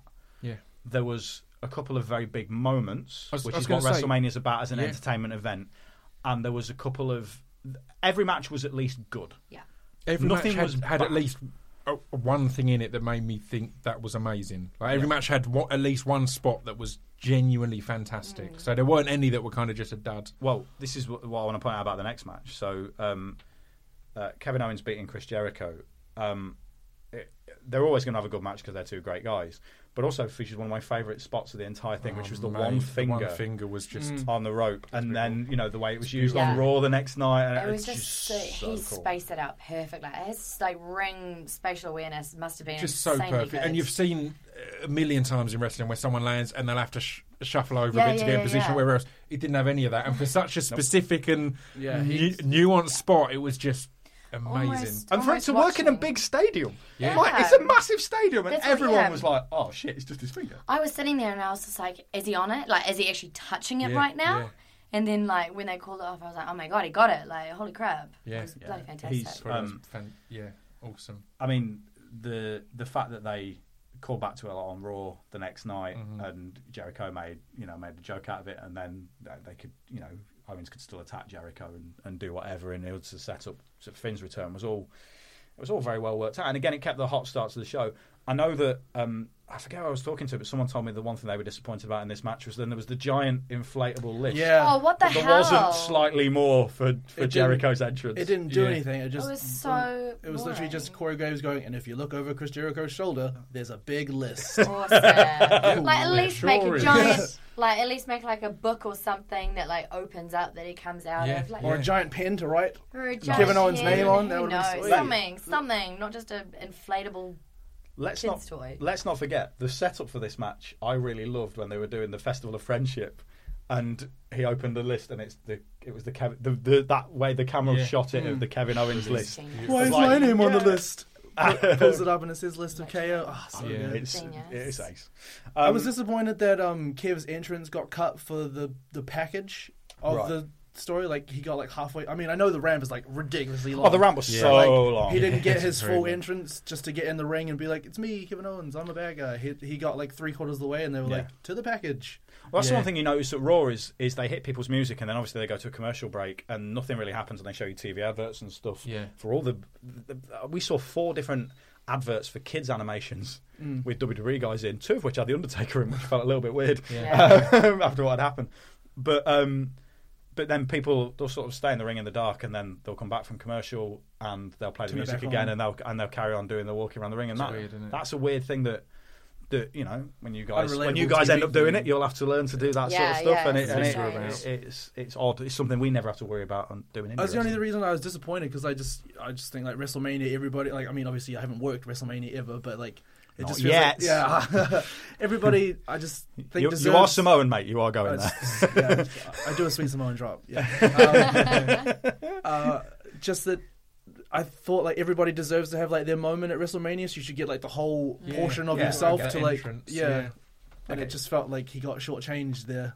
a little bit. I mean, obviously they had a sweet match like Hmm. the whole time, and, and at, at the end of the day, Kev won, so he was the biggest like star of that match in the end. But Joker got a light up scarf. Oh, that was so sick. Yeah. Just, a, just a combination of the two things he's gotten over, just neon. Uh, There was, a, I could LED see a guy opposite, sat in the top tier of the stand with a light up Jericho jacket. Um, Was he standing back, f- Yeah, doing like the Michael it, Jackson like- pose? Oh, Properly no. did it. yes, What a hero. Um, to the Raw Women's Title match, uh, uh, Bayley beat Charlotte Flair, Nia Jax, Sasha Banks. Bayley's the only w- woman now with just one name. Um, everyone else has got two names.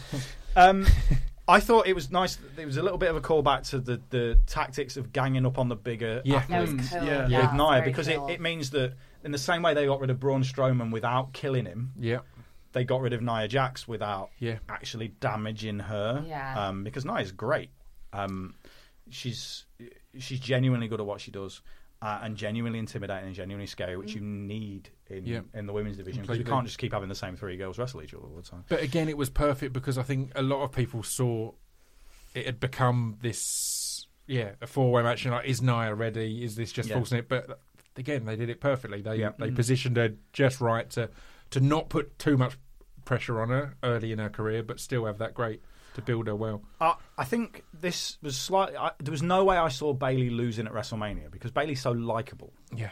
So I couldn't. I mean, one of her wacky arm flailing inflatable tube men never works Oh every gosh. single time. I was like going on about this. Like I was obsessed with this. Somebody, I don't know why I was obsessed with Why it. doesn't anyone 'Cause fi- fix that one? One side went up and the other side didn't, and I was sitting there like getting anxiety watching them. Like, oh god, they haven't gone up. Like, oh my god, they must be freaking out right now. They like it hasn't gone up. What's happened? And then when Nia came out, they went up, and I was like, Oh, no oh my god, like what's happening? And I don't know why I got so worked up about it. Every time, Amazing. Uh, because it's one of those things. You know, if you just give it, it's like a bouncy castle. Mm. You just give it a shove, it will work. It just, Yeah. has, to, Yeah, it just yeah. has to catch the air, so it Yeah. can just pop up. Yeah. Yeah, it was, but literally the whole like right side of it didn't go up, and I was just having the worst time of my life. I love the idea of Bayley retiring from wrestling and having her own car dealership. Yeah. just so she's got a use for Oh the, the acting yes, dudes. Yeah. fabulous.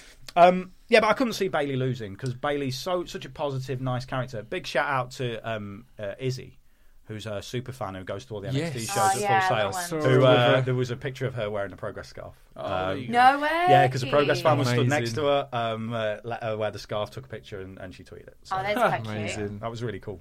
Um, Uh, th- this was the first of of quite a few matches on this on this that I thought were great, but then it felt r- rushed at the end. It felt too short. I thought all of that bit, and essentially until Nia was eliminated, I thought it was all great, and then it felt that they'd been told, "All right, wrap things up now," and that to kind of quickly I- shoot through. I don't think the matches were de- necessarily rushed, but I think because they will have spent all day working out how long Yeah. it takes people to get to the ring and everything. Yeah. And, and this is the thing I noticed with non huge wrestling fans. Yeah. So we're all wrestling fans. We get something completely different out of WrestleMania. Yeah. Yeah. There was people sat around me who all they're bothered about was the entrance and the finish of a match, and the rest of it on their phones, talking true. to their mates. It's true. They're, and they're people who just they're getting something completely different out of this situation than, than Yeah. what we're getting, and I think that's that's quite an interesting thing to see. Yeah. Um, uh, so the entrance is such a big deal out of what they're interested in.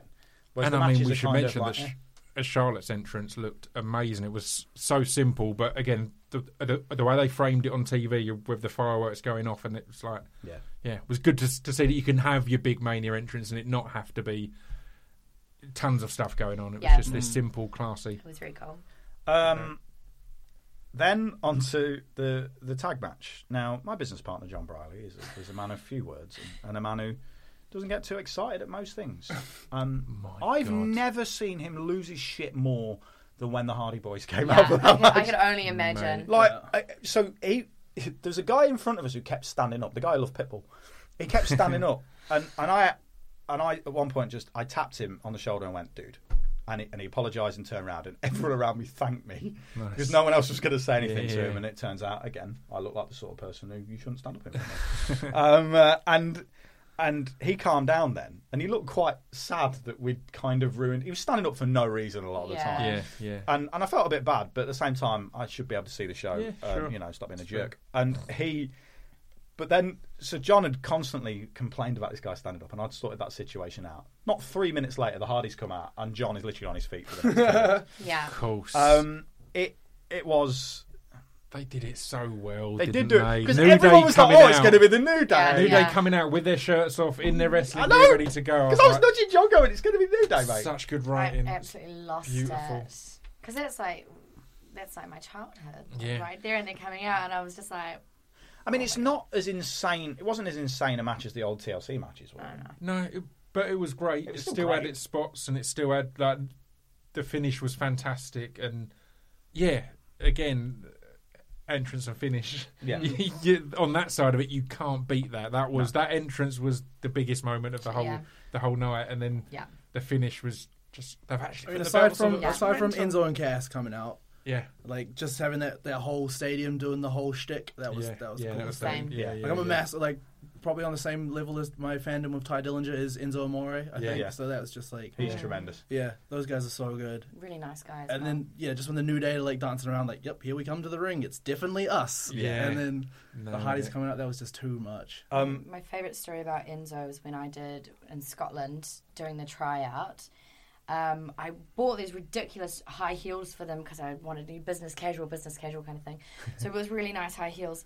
And I was coming around the corner with Jinny, again, always with Jinny, and I slipped and I fell all the way down the stairs. No way. And as I was falling, Enzo came around the corner, and I locked eyes with him.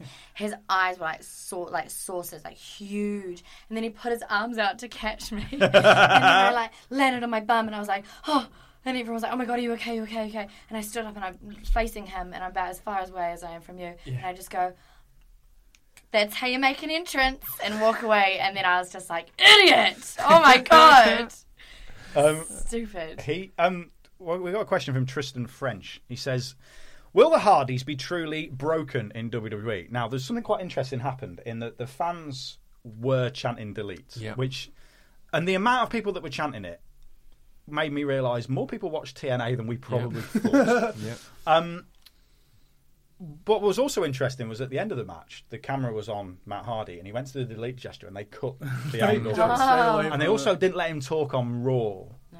so he didn't speak on of- Raw. of- you see that he's he's he's wrestling and he's going out as broken Matt Hardy, Yeah. and obviously there's all the stuff with its own or impact to s- saying it's their property, or there's all this confusion over if they're allowed apparently. Mm. But the beautiful part of it at the moment is he's just going out and through his movements mm. and Yeah. through the way he's holding him. himself and his arms down at his side and looking all wild.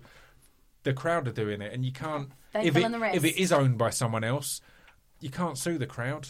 You, mm, like, you, Exactly. you can't Like when stop they the came crowd out, from chanting it looked delete, very delete. much like old school Hardys. Like Yeah. yeah, old but, music like, and everything. Yeah, and- but Matt still came out on the ramp and did like one like Yeah. delete gesture, Yeah, and then and everyone still was his like, wild "He's eyes. doing it." But it does big look like he's not. He's he's been told ah, that's that's a thing in a different company. But the more at Raw, everyone was doing it, Yeah.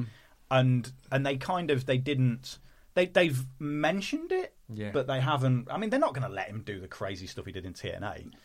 Yeah, it's not going to get to that level, but I think they'll definitely they'll let it go soon. Because I mean, when they came out, because I, watched the replay, I don't know if you saw.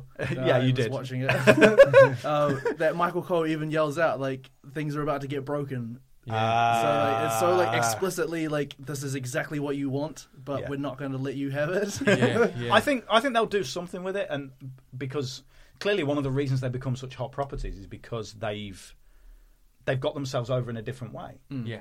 So you know, It's it's it's it's going to be a fan thing because because Matt t- t- t- tweeted after Mania saying that that that, that reaction fixed him mm. as a kind of a get out for why he's not broken. But then fans were all tweeting it, and I saw his wife retweet someone saying, "Oh, we want the broken brilliance," and her response, or it might be Matt's response, was, "Well."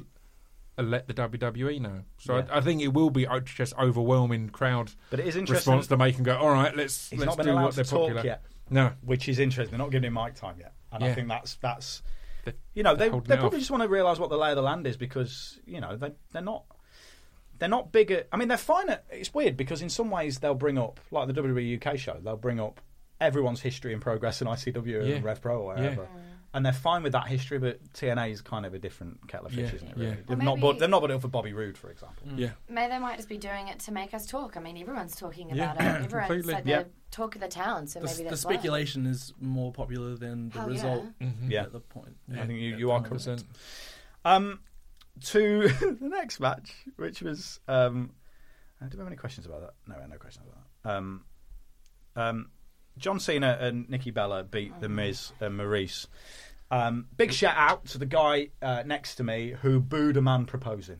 Big fan of that. God. Like, like genuinely, Jeez. I don't like Cena enough for him not to be allowed to be happy at any point in his life. Right, right. You think that's bad? This is obviously it's it's it's a it's part of the storyline and so on and so forth. It's been built to this, but when uh, when Benson Henderson in in in UFC, he he he won a match that was a, a really close decision, and he was against a fan favorite, and they were announcing the results, and he won by a judge's decision by a sliver. He obviously then had it planned. He got on his knees and proposed to his girlfriend, nice. and the whole stadium was booing.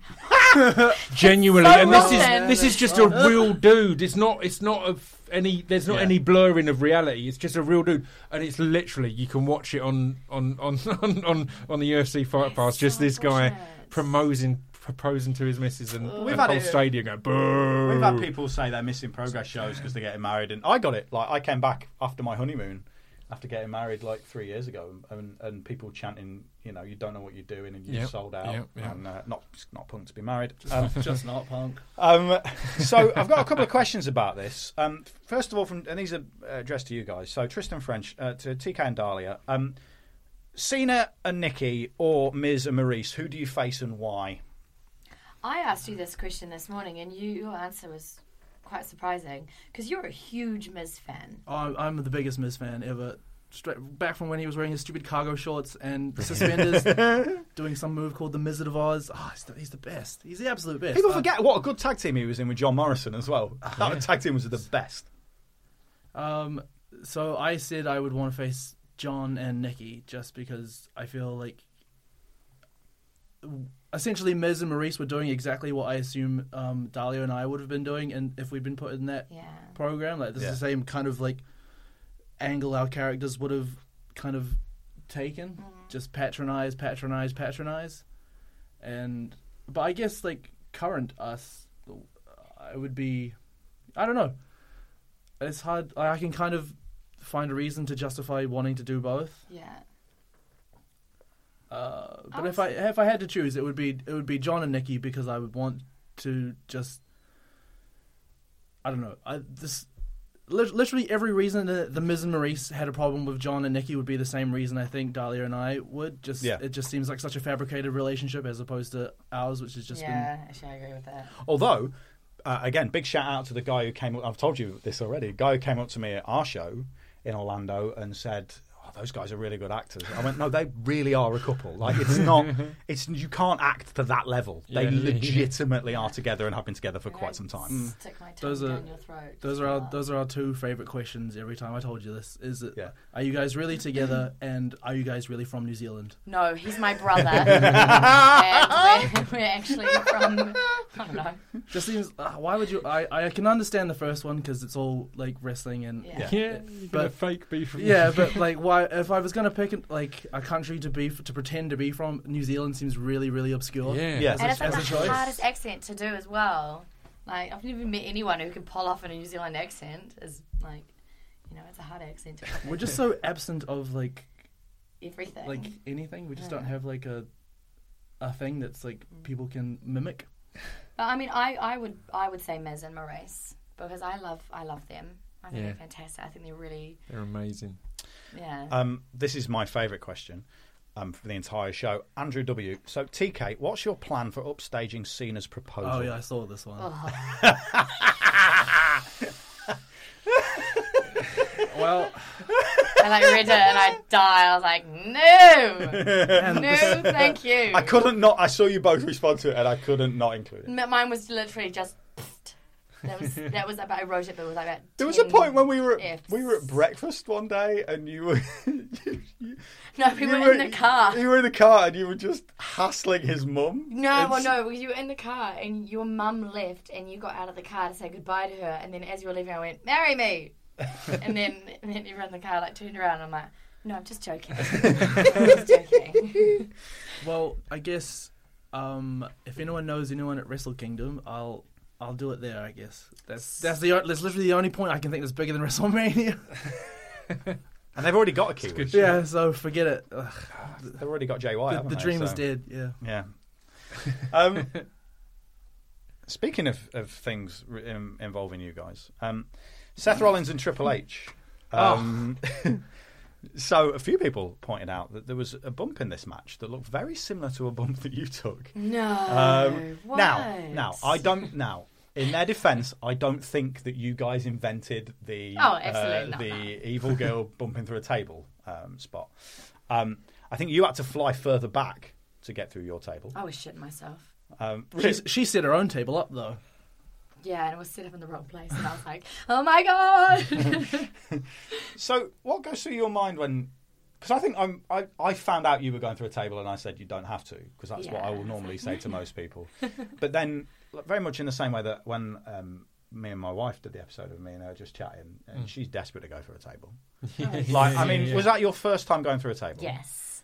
Um, what was the experience like? My only, I only had one fear, and that it wasn't going to break, and that was it. Yeah. Like, I don't care if I fucking whacked my head so hard or like bloody died. If it broke, I was going to be happy.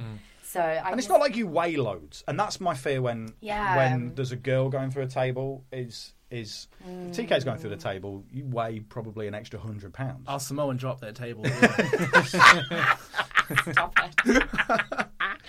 But yeah, like my fear is, especially a girl going through a table, is that you don't weigh as much. Yeah, it wasn't going to break, but it, and it really, it was actually like the most comfortable bump I've ever taken in my life, to be honest. Really? It was awesome, and like just hearing everyone around me as well at that time, I was, it was like it was crazy. I can't even describe it. Did you pop for Steph taking the bump through a table? Because I did. I was like, because it the way they did it was they teased it didn't happen, and they did it off a headbutt, which mm. Yeah. which was unusual. Yeah. And I went, oh, Yeah. she took a spear last year, and then she just bumped. Uh, and you know, again, not not a wrestler. You know, for Yeah. her to be doing that stuff Completely. is, is is nuts. But I popped. yeah, I thought it was really cool. for it. Mm, probably because they they want to veer away from actually her taking Yeah. big like strikes and stuff like Yeah. that. You know, they want to veer away from doing that. So like a shove or a headbutt kind of worked.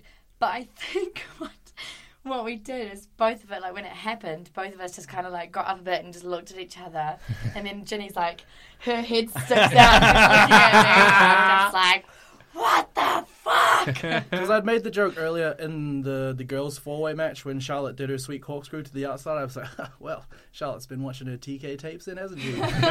Actually, I said that to John. I went, "It's TK's move. and then and then when that happened, I was just kind of like, oh, maybe they do. Watch. No, of course they don't. Of course they don't watch. I'm just Uh, it's. I, I enjoyed that match, and I know a lot of people go, "Oh, it was very long." Well, it kind of had to be. You know, it's not. It's not believable for anyone to beat Triple H in three minutes, whether he wrestles all the time or not. Yeah. Um, uh, and you know, and, and it was a good main event style match. The the problem is, I suppose, is the position of it because you've still got you've still got several matches left, two of which are title Yeah. matches. The one that went ten minutes and one that went five minutes. So. Yeah. You know, I, I can get why people do sort of criticise it, but it did st- did tell a story, and the end of the match was fantastic because of that bump and how everything was Completely. done, and you know, and, uh, and and Seth getting to do the pedigree on Yeah. the man whose move it is. Yeah, yeah. You know, very poetic. it was, it was, and it was, you know, it was, it was nice to, uh, it was nice to see the pedigree being done by uh, two people who actually do it, and uh, and not just by British Strong Style in our ring. um, uh, Crikey. there's a wonderful moment on our show where British Strong Style came out and all did Triple H's water spit, Brilliant. um, and it, it, it's, it's both. I, I, it makes sense why they're doing it in our storyline terms, but at the same time, it's really funny to watch. Yeah, yeah. Um, it's like, you know, guys, you kind of work there. maybe don't, maybe don't do this to yourselves. This is your career. Um, we then get to Randy Orton and, and Bray Wyatt, um, which it, it, it did seem to literally end out of nowhere. I mean, if Yeah. any match is going to end out of nowhere, it's allowed to be a Randy Orton match. Um, and from what I've seen, of response to this uh, now, I the projections that they did in the ring, I you see, I really like them. However, so opinions divided because they're trying to do something different, which should be Yeah. applauded. yeah. But it's a little bit. Do you remember in WCW there was a point where War, uh, the Ultimate Warrior was feuding with Hulk Hogan, and Hulk Hogan was looking in the mirror, Yeah. and he Oh, saw the. Ultimate Warrior Warrior. pit, No one else could see him, but we could see him, which means it's instantly you're taken out of it because that's something. So if he's inside Randy Orton's mind, Why then we we shouldn't it? be able to see it. Yeah. Yeah. Only Randy should be able to see it. Randy should be reacting to something we can't see. Yeah. And it was only when I started thinking about it like that, I was like, oh yeah, because this is Bray Wyatt almost saying, "Mr. Projector Man." Yeah, yeah, yeah, It's yeah. like when it's I'm like when he, it's like when people get distracted by someone's music playing. Yeah. Someone has to press play on that music. yeah, exactly. Yeah. So it's not actually a heel attack; it's a heel and a sound engineer attacking Yeah. you. So Yeah. So is that our faults for like taking ourselves out for overthinking that? it. Yeah, That's it. I. I I loved it, or particularly the first one. Yeah. I loved it when they kept doing it. I was praying that that, that there'd be an awkward. I, I like in a slideshow where there's That's what I said. his wife on holiday, and, uh, uh, and, and, and oops, how did that get in there? Time, time moment. Oh, on, to, on to the next one. Sorry, sorry, guys. That's what I said to Dahlia. I was like, it's like you never answer on your phone so they can swipe through. you. Don't Yeah, swipe yeah, through my pictures. Yeah, yeah. I was, Oh, I We said we was- do two, two, not the third one. Don't play the third one. when it was like maggots and then worms, I was like, wouldn't it be just random if like the next one was just a frog on a lily pad? Yeah. Something really Yeah. nice. Uh, or just just a screensaver because someone's Yeah. not touched the mouse for a bit. Yeah. Um, it, But yeah, I, I, I thought it was good, but, but then they kept doing it, and then it was that kind of that was the main part of the match, really, be- because it ended s so abruptly as well. It was just like so. Mainly, we had a couple of cool entrances and some slides and an RKO. I took a- And a big sperm snake underneath Randy on his Yeah. way Oh, to the yeah. That yes, was- that was- That he walked along on. He walked along on the head of it. yeah, uh, he did. Fair Who play. wrote it? Wrote Yeah, the sperm He to rode the ring. the sperm to the ring. What a what an entrance! Um, I didn't I mean- expect Randy to, I didn't expect to Randy win. to win, particularly. and a lot of people have tweeted either. me saying, "Oh, Barry and Bray Wyatt." Well, they're not because Bray Wyatt's ended up on Raw now. Yeah. So um, they're not. Like Makes sense. Yeah. Bray's a big star. Yeah. And and will be around for a long time because he's a lot younger than people realise he Yeah, is. yeah. So he's not going anywhere. It, it seemed a little bit odd making Randy champion, but at the same time, he's outside of, of you know sometimes he, he's got a bit of a reputation of being a bit miserable sort of backstage, Mm-hmm. but he's never done anything wrong in the ring. He's perfectly good at what he does and gets what WWE are about. He burned a grave though. He did. I mean, the way the this match was set up was he's the babyface, but he set fire to a man's shed. Yeah. You know, that seems. I mean, it's it's technically a plot from One Foot in the Grave. Yeah, It- yeah. but it's it, it, it's just. It, It's a weird way for a babyface to go into It into seemed wrong for him to win. That like, Yeah, he it- didn't really overcome anything. Bray's entrance was amazing in that stadium. I, I took a panoramic Yeah. photo of it when it was happening. It was Yeah. it was it was genuinely good. Absolutely. Um, I mean, uh, but again, with Bray, they're trying something different, and a lot of what the Undertaker used to do way back when the Undertaker started felt very different to everything Yeah. else. Him no selling stuff was Yeah. just different, and a lot of how he was presented, and and some of the stuff worked. Some of the stuff didn't work, like him being struck by lightning and being killed. Like that stuff like that Yeah. didn't work. Oh, well. Um, but you know, you've got to try this stuff, and you've got to try and. We don't know what's necessarily going to push wrestling forward in the next decade, and it Yeah. might be something that seems really wacky now, but in ten years seems perfectly normal. And So- it, it feels like uh, with Bray, they're at that point that the Undertaker had, where they've kind of forgotten that that he can go Hmm. and he can put on really good matches, and they're just focusing on the weirdness. And you add that with uh, Undertaker with Giant Gonzalez, that Yeah. that period where it was just spectacle matches. Well, and then forget- after that, people went, "Oh, hang on, let's put him with Shawn Michaels and, and, and, and have some of the best matches of all time." because Undertaker had all those good matches towards the end of his career. Yeah. His first few WrestleMania matches were Yeah. not great. no, no, 100%. um, uh, and you know, and that's that's a big thing to remember. That's the thing about uh, like with like the whole um, projector man thing. Like that kind of ruined Bray for me that day because I'm like a massive Bray Wyatt fan. Yeah. But just like I can kind of get behind Undertaker summoning like lightning bolts to the ring when he does like his arm, or even Kane when he's just in the ring. But it's Yeah. really just a guy going like and arms down. yeah, yeah, yeah, yeah, yeah, yeah. Hits the button. hits the button for the fire. But uh, it just seems so strange. Just random projections on the ring. Yeah, I'd go along with that. Yeah, I yeah, think you're it's right. pretty gross. Um, to the Raw title match. Um, So good. right, and I agree. Right, this match is four and a bit minutes long because John set Yeah. a stopwatch. So so good. Genuinely brilliant. I think it was Favourite my match? match of the night. Yeah. Yeah. It was. It was. shorter than the Undertaker's entrance, and the Undertaker entered halfway down the ramp. Thank God he Yeah. did as Right. well. Um, that would it, have taken a minute. it was it was quality. Th- There was little bits in it, like the leapfrog over the spear, That was amazing. which looked like From like crouched as well. It wasn't just standing. Yeah. So he had like a massive spring to it. So and it, and it looked like if it is one of those where it wasn't massively worked. If you don't get out of the way, you're getting fucking hurt. Yeah, yeah. Um, they lo- it was never going to be a 30 second match. It was again there wasn't a load of tension in that. I 100% expected Lesnar to win um, because Lesnar's lost twice, and I fully expect him to get his win back.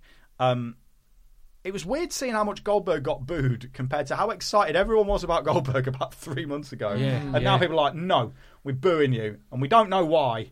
Because it's going to be another weird WrestleMania for Yeah. you, Bill, Yeah. like it was when you left us. um, exactly. So it- And we're booing you because we loved Goldberg, but we don't want him to come and have short squash matches. Yeah. yeah, Um, it's really- very bizarre. What Goldberg? Yeah. Goldberg, whose career was short squash, that that was kind of his I his mean, thing. he is often talked about in the same light as uh, Kazuchika Okada all- all the time. Um, you know, It's just the best match because it was like the only one that was unpredictable. Like, Yeah. what It was gonna- just it Yeah. delivered everything. It had that spear through the that spear f- or through the the barricade, Barricade? the barricade looked. Yeah. so safe. Oh, It looked- yeah. Oh, I thought it looked really, really nice. Like it was Oh, nothing. really? Like, it was Yeah, not like a yeah, yeah. Roman Reigns spirit. It just Right, looks like right, he just runs as hard as he can. Goldberg was like, one, two, three, four, jump. Oh, right, all right. It just it, it exploded as they hit Oh, it though. so- it just yeah, looked- yeah, it it was so like loved it was it, so yeah. cool, but it it, Yeah. it, and it got the it got the response I think they wanted out of the crowd. You know, again, if that match had gone 20 minutes, they would have lost the crowd 10 minutes in. Yeah. That match going five minutes and the match before it going 10 minutes, actually, I don't think those matches were pulled short. Yeah. I think it actually worked in the favour of, of you, you've just had a 25 minute long match. The final match, uh, I think, was 20 minutes. It, it, it worked in the place of where it needed to be because people were like, oh, anything could happen. Because if you start getting into the pattern of a fan of sitting there and thinking, well, every match is going to be 20 minutes long from this point on. Yeah. mm, you're just waiting for 18 minutes so you can get your last two minutes of like, oh, what could happen? Yeah, absolutely. And again, for my point about there's some people at WrestleMania who are not like we are. Yeah. They are just, it's a big show, I'll go to it. Yeah, So, I think uh, one of the things that Brock's under underrated for, and it was perfect in this match, is his facial reactions. Mm-hmm. I think like, like like like when he gets hit, he looks like he's dying, Mm. and then when he gets his moment, he's taking the roof off the whole building. he's, The- he's going to explode. the look of shock when people, and it's certainly in his match with it, when he beat the broke the Undertaker Yeah. streak, mm. the Undertaker kicking out of F5s and stuff. The look of what the fuck is happening? yeah, It's yeah, more yeah, believable coming from him because he's mm-hmm. genuinely terrifying and one of the most dangerous people Yeah. on the planet. yeah, hundred percent. So you know, and and that having that MMA feel to it and the legitimacy, Mm-hmm. even though it's still a work match, Mm. that legitimacy of well, this can't go more than five minutes because they're properly killing each other. Yeah, Like, especially and straight they're from the from the start when Brock hits the Germans and Goldberg's just like, nope, spear, Yeah. spear.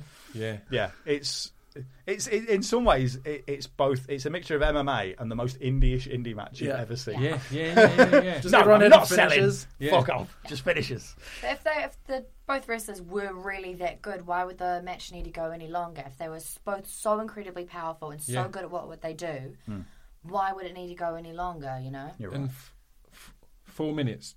Uh, did you say yeah, Because four it minutes thirty-eight. four moves? Yeah. that they used in the whole thing. Yeah. It was just the suplexes, the spears, the jack. There's no there's The no need to do anything the- else. It's just like Yeah, and right. when when Lesnar kicks out of the jackhammer, you could everyone at the stadium went, oh fuck. Yeah, I- we're Shit's our on, guys. Yeah. Totally on our Brilliant. feet. They're so privileged to just be in that spot where they can just do moves. Yeah. That's the best. yeah, yeah. we then had the uh, SmackDown Women's Title Six Pack Challenge. Uh, you'll be delighted. Naomi won. I love Naomi. I think she's the, the best. A female Jinder Mahal. Yeah, Some yeah, might yeah, say. yeah, completely. she is. You love Naomi. I think Uh, she's my fantastic. wife also loves Naomi. I just think that she's there's there's there's no one um, in the women's division that can do the moves that she does. Like when she had her comeback on SmackDown the week before, and she did a run in Rana on Natalya on on the ramp and just absolutely nailed it and breezed onto the next bit. And all of her her springboard stuff is just amazing. It's- Effortless. yeah, effortless. I think it's great. She also got to do the longest slide on her knees ever down Yeah, that it was ramp. I was like, Brilliant. just slide at the top all the way down. That'd be amazing. Yeah. could equipped with some kind of winch and pulley system. That was another. That was another match where I was kind of. I mean, um, I understood why, but another match I was disappointed that all the girls didn't get a full entrance. Yeah. Like Yes. I think um, Becky Lynch got to like literally the, the stage, and then they played Mickie James. Or there was a few where they were literally halfway Yeah, down. yeah, weren't yeah. You could Yeah, see on the ramp they were. So you're you, you you're finishing your walk down the Yeah, ramp with someone like, else. s- Someone's literally right behind you Yeah. doing their entrance as you haven't finished yours. Yeah, I think it's kind of um, awkward. it's nice that Alexa Bliss and Mickie James have moved to Raw now as of last night.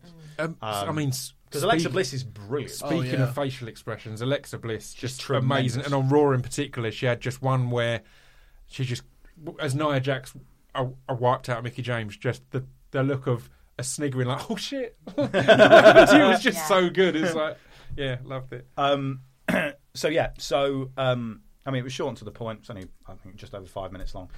Uh, Naomi's home again. I was fully expecting Naomi to win because Yeah. it's her hometown, um, and it's nice to have those moments. People forget how important catharsis is in the world of wrestling. Yeah. It is important, um, but it was a genuinely lovely moment, and Yeah. um, also she got to do a cool entrance in the dark. Yeah. That's why that match needed to go on there. When Yeah. people say, "Oh, it's a buffer match," no, it had to go on when it was dark. Yep. If they had gone Otherwise on, if they had gone on the pre-show just after Austin Aries and Neville, it would have just been so strange. Yeah, it just, would have been weird. just just woman- neon, Yeah, neon in the day.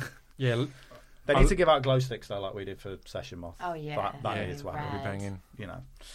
Um, and then to the main event, nothing happened really of any note. Um, so I've pointed this out on Twitter today. A few people have said to me, "Well, the match wasn't great."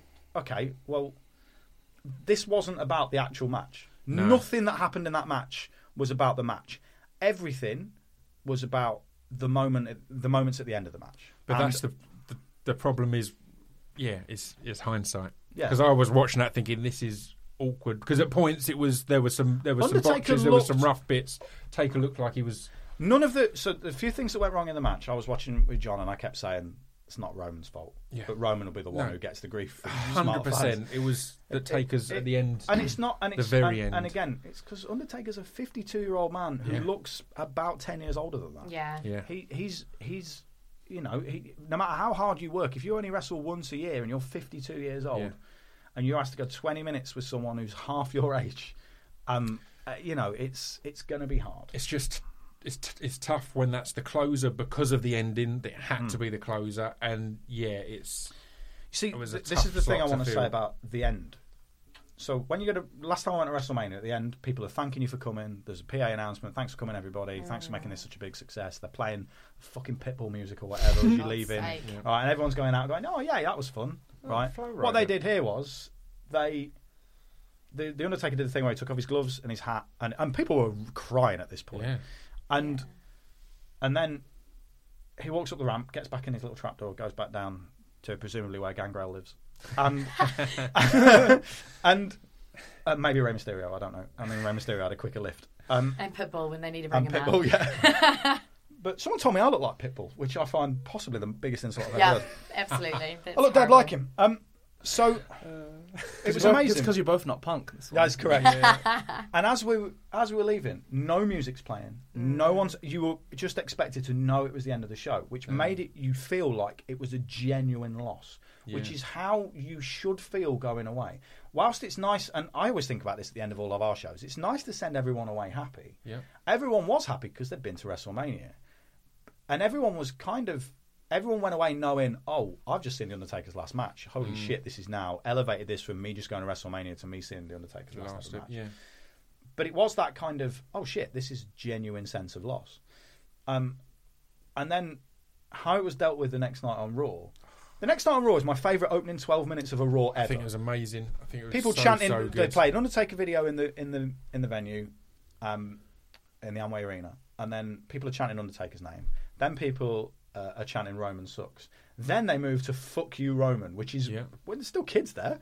Like it, it's gone full on hatred. He Yeah. comes out people lose their minds and then he proceeds to stand in the ring and do nothing apart from say one sentence and it, that's 12 minutes Absolutely of the opening of raw slightly tempered by the fact that the commentators and they d- did it again on they didn't acknowledge the rules on raw last uh, the boos on raw last night which annoys me a little bit that it, it was kind of oh it's bizarro world where you know Right. uh, n- none of this is normal because there's British fans here. no, it's it, there's still plenty of Americans. Everyone sat around me was an American. There's not that many British people. Yeah, I mean, I was arguing with some people of this online, and they were saying I was b- b- because I was saying exactly that. That's the best opening to Raw. It's tremendous. It, it was absolutely amazing. But people were going, "Yeah, but it's it, it's not the response they want." It's like, don't they? they want a response, right? You If- want you want a not- response in general. If they were sitting on their hands, and they would that would have been yeah, bad. and they were like, yeah, but he's he's he he's the, he's their main face. He's like their main face that retired a loved legend whilst hitting him with a chair in his match, using heel type moves. it's like yeah. I don't know if you're completely right that he's Yeah, yeah, that, you don't that know. he's their number one baby face if you anymore. think he's being booked as a babyface, when Brock Lesnar came out and called him out Mm. on that same episode of Raw, Reigns didn't come out, which Yeah. makes him a coward. Yeah. Which means he's not a babyface. And again, even, even if you look back, the heels again. I don't think he, it was always an intentional thing. I think it's a, a switching, but the heels he's been put against with Braun now and, and Kevin Owens before, it's heels that people are cheering. yeah. So it's it's like no, he's a babyface. They're putting him against people that you like. Yeah. That's meant to make you hate him more. That's clearly Regardless part of- of the They know what psychology they're here. doing. They know what they're Yeah, doing. Yeah. regardless of how someone's booked. So I think someone asked this question to John Cena on. Um, I was weirdly talking to Mick, name drop. I was talking to Mick Foley about this the other day Yeah. about how people react to faces and heels, and John Cena did an interview ages ago, possibly on Jericho's podcast, um, maybe on Steve Austin's, Mm. um, where the question was asked, "Why haven't you ever turned heel?" And he said, "In the eyes of a lot of people, I'm the biggest heel in the company," Yeah. which is completely true. Yeah. You know, if if people, are, however people are choosing to respond, that's how they're choosing to respond. What Yeah, was interesting completely. at Raw and at WrestleMania, there was one person I heard cheering for Roman, and that was a girl three rows behind me who lost her mind at him um, because she loved him. Like, but she loved him in a very physical sense, Yeah. and that she thought he was gorgeous, Yeah. and she was acting like she was at a, a pop concert. Do you Yeah. know what I mean? And screaming at him. Um, at Raw, everyone universally hated him. Raw was in Long Island this week, which again is a smartish crowd. Everybody universally hated him again, but that's why they did the sit down interview with him to And it's not. the biggest reaction, right? Yeah. That's that's that's all you're looking for. Is um, And Kurt Angle is on on on whose podcast this week on Jericho's, I think, Mm. and he was saying that when he came into the the, the WWE, he thought he was going to be coming in as a face, and Yeah. Vince said, "Oh no, yeah, we're putting you out there as a face, but." To get you a heel reaction because they'd just had that with The Rock. They'd, Yeah. they'd genuinely tried to push The Rock and making this guy, and everyone hated it. S- As they said, we're going to put you out there, Olympic gold medalist, All American.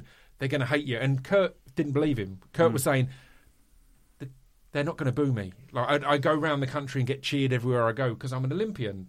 They're going to love me. And Vince is like, keep thinking that.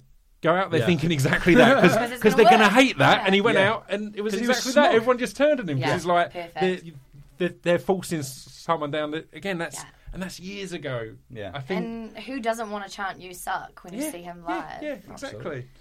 Um, some questions regarding the Undertaker uh, Reigns match. Uh, Burak Sezgin, what's everyone's first memory of the Undertaker?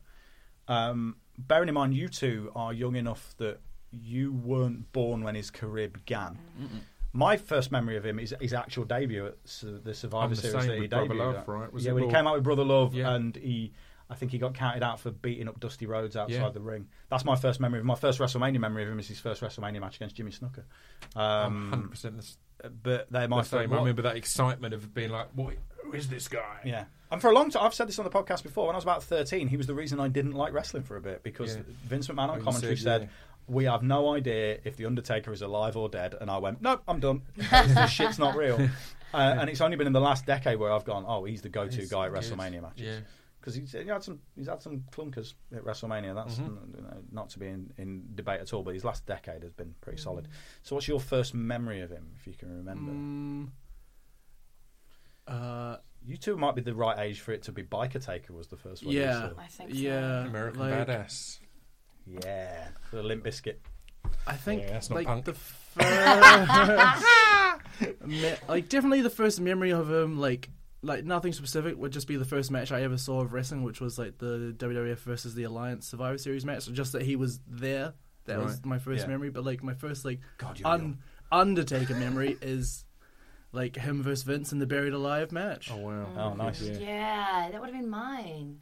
Like that's the only like distinct Undertaker thing I can like vividly remember. Yeah. Because it is, he's such a. I mean, I think to to our generation, Pip, um, uh, we're he's a he's a he's a mythical beast to us. Yeah. Yeah. Mm. And I don't know if you guys necessarily get that same level of reverence because you know you've only maybe known him for half of his career. I guess so. I guess I was more annoyed when he came back as other Undertaker because it just I I got upset that it took him so long to get to the ring. Yeah, yeah, yeah. yeah. Come on. I just got bored. I love that because I'm obsessed. With, I've always been obsessed with the characters. I Yeah. really enjoyed mm. the wrestling part of it. I just wanted to watch it for the characters, and he was one of my favorites because he was mm. just so good at what he did. Yeah. But my f- my not first memory as such, but my most vivid memory is when my brother went to WWE came to New Zealand. Was it the first time they came to New Zealand? It depends what your story is The one about. you to- went, you, you went in Western Springs. No, that was like a that was like the second or third time. Never mind then. Um, so they went into Western Springs, and I didn't go because my mum didn't want to spend money on, on me going because I didn't really like it that much. Um, and hearing the gong, Yeah. and I lived not too far away, but good like 15, 20 Oh, minutes wow. drive, and I heard it because the wind was blowing in our direction, and I you could just hear it, and I remember getting like it wasn't even there, and I just Yeah. got goosebumps all over my body, like this guy is so cool. So yeah, It's amazing. Um, from uh, Mick Cooper. Um, with the Undertaker Your retired, cousin. Somewhat, yeah, Yeah. close relative. uh, with Undertaker retired, what was the biggest missed opportunity for a WrestleMania match for him? Uh, he's given some suggestions: uh, Randy Savage, uh, Sting, John Cena. I mean, Cena was the one that was rumored for this year, Yeah. Um, They wanted to push. but it makes more sense for Roman. I'm totally on board with it. Um, regardless of, I know people hate it, but it, if There's more Roman keeps longevity in getting those- Roman than John, though. Yeah. I mean, there's, there's about 10 years age difference for a Yeah. start. Um, but yeah, can we think of anyone that we think it was a missed opportunity? I would have liked to have seen, if he'd have been around for a bit longer, Demon Finn Balor against The Undertaker. Yeah, yeah. Finn would have been a great shout, and and and, and Sting. It feels almost like we dodged a, a bullet there, as such, because again, like when he did come Hmm. over, the two of them not being at hundred percent. It, Yeah. it might have ruined It what the have the, the, it, the, yeah. the fictional version we have in our head. M- Maybe it's nicer to keep it there. Yeah, if we could have had it in watched 1999, Oh, yeah, for You know, sure. it would have been Yeah. vastly different. yeah, yeah, definitely. Um, any others we can think of? Mm, Don't ask me. I don't know. yeah. As good as Undertaker versus Viscera. might. I was going to say that, but I decided not to. I mean, that, was work a, that- that was a WrestleMania match, wasn't it? Against Mabel at one point. Probably. oh, I need Yeah. to go and watch the, that. the work that they're doing with Braun Yeah. I mean, traditionally, Undertaker is paired up with. If there's a new big guy, they're working towards Despite the fact, against the uh, Undertaker. and and you would always look at it and go, but the best matches he had was with smaller guys. Yeah, yeah, yeah. know. True, Mm. true. You know. Um, some general questions. We've got a fair few, and then we'll get out of this incredibly hot room. Um, Oh, yeah. it's hot in here. The old Acast studio was hot. This new one, It's hotter. good lord. Um, Or Taker and AJ. Imagine if I've just took- thought. of, Taker and sorry. AJ. Oh, Taker and AJ would have been lovely, oh, wouldn't it? Oh yeah, Even now, like the fact that AJ can go with someone who's not a wrestler and, and yeah. Because AJ and- would have carried his half of that match. Take a Nakamura then. Take a Knackers would Yeah, have been oh, sweet. that- a battle of the entrances. Yeah, that'd be that'd be good. Um, so, uh, some general questions. Um, uh, just one name from all of us, uh, from Tim Whitehead. Um, what was the best debut slash return slash call up of the week? You can choose. So, the basically the, the entrance of someone on any show that made you lose your mind the most. I mean, who gets to go first and say the Hardy Uh, Boys? I thought, yeah, exactly. Like, Uh, Dahlia can go first. Hardy Boys. Hardy boys. Good choice. Um, um, no. Uh, Tye Dillinger on SmackDown. Tye Dillinger. There Yeah, we go. great. Well done on choosing a different answer as well. You can come again. Oh, oh, Nakamura was great because, as I said, as soon as the guy more no, not not Nakamura, the fiddle player for Nakamura, because just when he appeared and started playing, knew that it was, was the him. buzz. It was like it's all happening. Uh, it'd be so easy to say the Hardy Boys because it was tremendous. um, uh, but being at Raw, um, I mean, two answers. Um, the Finn Balor one, even though we all knew it was Mm-hmm. probably going to happen, um, was genuinely a wonderful moment. But the revival and the reaction the revival got got, reaction. which is again proof that. Um, for the world of sports entertainment that we live in, sometimes people just really, really like talented wrestlers. Yeah, and people just want to say yeah when they get told to. They do also want to say do. yeah when told. They're obedient. Um, Robert Brewster, can we predict the Raw and SmackDown title matches for next year in New Orleans? no. Moving on. No, let's have a go. Um, Who would right? Let's not do it. I was going to say because Brock and Roman is heavily rumoured as what they're working towards. Isn't Oh, it? That's what I think kind they'll of do people that. are That'll be. SummerSlam. You think? I think be SummerSlam. Yeah. And and also when people go, oh, I don't want to see it. It makes perfect sense. They're the two people that beat the Undertaker. That is the story Hmm. Yeah. in itself. That's all it needs to be. Um, and let's not forget when they actually wrestled each other when Seth Rollins won the, the title at WrestleMania. match. That was That's one of fantastic. the- the- the- yeah, it was amazing. Genuine. That match was great. All and people remember 100%. Rollins winning, but that match was great until Rollins got involved. I would say, um, I think the SmackDown title match will be Kevin Owens and AJ Styles, Mm-hmm. um, and the Raw title match will be. I don't think Lesnar will have the title by then. I think it'll be a heel Roman Reigns and a babyface Finn Balor. They're my predictions. I like it. Um, I'd I, I'd go S- SmackDown um, and, and Nakamura and AJ. I think they can build to it nicely. If they've got time to build to it, then then that's lovely. Um, Raw, I don't know. Um, I, I don't know. P- p- Part of me can see Brock having a long reign Yeah. and holding on for ages and, and being this beast, and then again having yeah Roman oh, or, Brock or. Kurt Angle. Oh damn. Brock Angle would Oh. be great, wouldn't it? There's, they've Brock got, Kurt Angle because Kurt can still wrestle. yeah, and and again they could build that because Brock is someone who they him and Paul come and do what they want. So you can easily build that. The general manager who's trying to give them their orders, trying to get them under control, and they can't. So he has to come out of retirement and Win his own on one brand's more belt. time. Yeah, yeah, yeah. That's the weird part. Um, yeah, you guys. I mean, it can be just what you'd like to see. It doesn't necessarily have to be based in Mm. reality.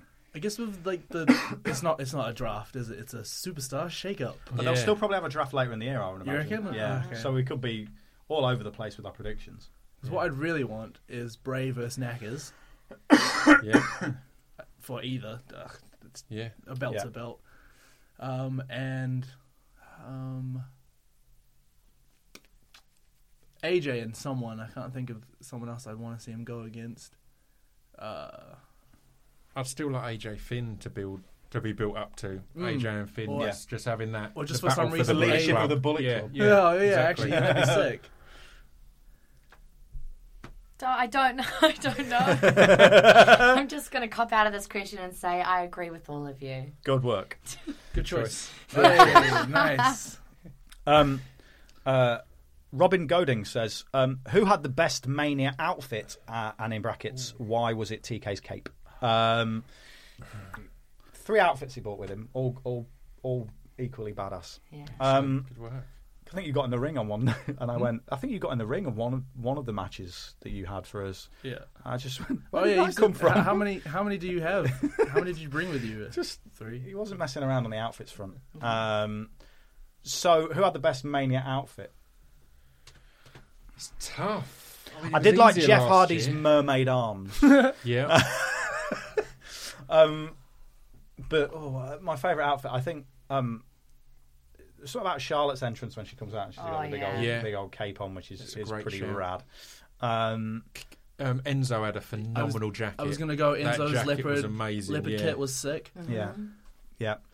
Um, I also like Sheamus and Cesaro's uh, ki- half kilt, half James Bond combo. Yeah, yeah. Big fan That of that. Nice. Um, Except it, the kilts weren't didn't have any pattern on them, therefore it was just it was just Uh, a just skirt. yeah, it is Which is just a school confusing. skirt from a private school. just Yeah. a school private school private girls. school A girls. pair of private school girls. Um, wasn't so much a outfit, but just um, sanity's like look. Mm. Yeah. When they, that that was really cool. Yeah, I they look amazing. Yeah. Yeah. I love Bayley's tassels. I love Yeah. the the jackets, everything. I love it. I can't believe I know one picked Mojo's plasters. Nope. No. Um, Alex Hopkinson, what was everyone's favourite use of the giant LED rampway? Not the giant sperm, one would imagine. For me, I've got it all already because I was really disappointed because a, tr- a Triple H had this amazing entrance, rode down, looked amazing, and then Seth walks out and he's just holding a flaming torch. I was like, that's rubbish. And then he put the torch on Yeah. the floor and, and lit the Mad. ramp and it went all the way to the ring. I was like, Gas Queen. all right, that's decent. That's Yeah. decent. I like it. So I like that use of the LED ramp.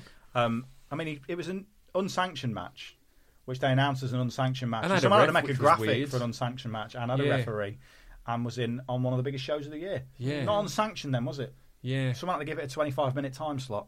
That will always annoy me, the unsanctioned thing. Just say it's a no disqualification match. It's Yeah, fine. and that I mean that ref should get some discipline action because Yeah. he's he, he's gone down to an unsanctioned match. it's an Yeah. unsanctioned match with He the boss be of the there. company as well. Yeah, so yeah. surely it's sanctioned by him merely being in it. Yeah, yeah.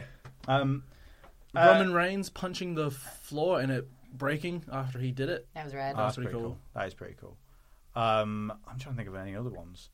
Um, I like just the new everything to do with the New Day when they came out was just particularly good. It was Yeah. It was point when they came out on the ramp at the very start of the show and exploded Booty-O's everywhere, and it's brilliant watching the ramp during matches and seeing people coming out and sweeping them up and, and setting up pyro and stuff like that. Just a little note: letting off pyro when Roman Reigns beats the Undertaker at quarter past midnight. There's people asleep. Yeah, yeah, You've yeah. woken up the whole of Yeah. On a, on a Sunday, Yeah, there's people going to work going tomorrow. into Monday dicks. morning. Um, uh, Bingo Swiss Tony. Um, after seeing the effort that goes into putting on WrestleMania, could it be held in the UK? Um, someone asked me this while I was in the States. The main issue with putting WrestleMania on in the UK is it's on at the end of March, beginning of April. If you put it in a sports stadium here, only one sports stadium here has got a roof, and that's the Millennium Stadium. Yeah. Um, Wembley doesn't, uh, and it rains. Yeah. and also not. Um, I mean, this is screwing ourselves here, but why would you?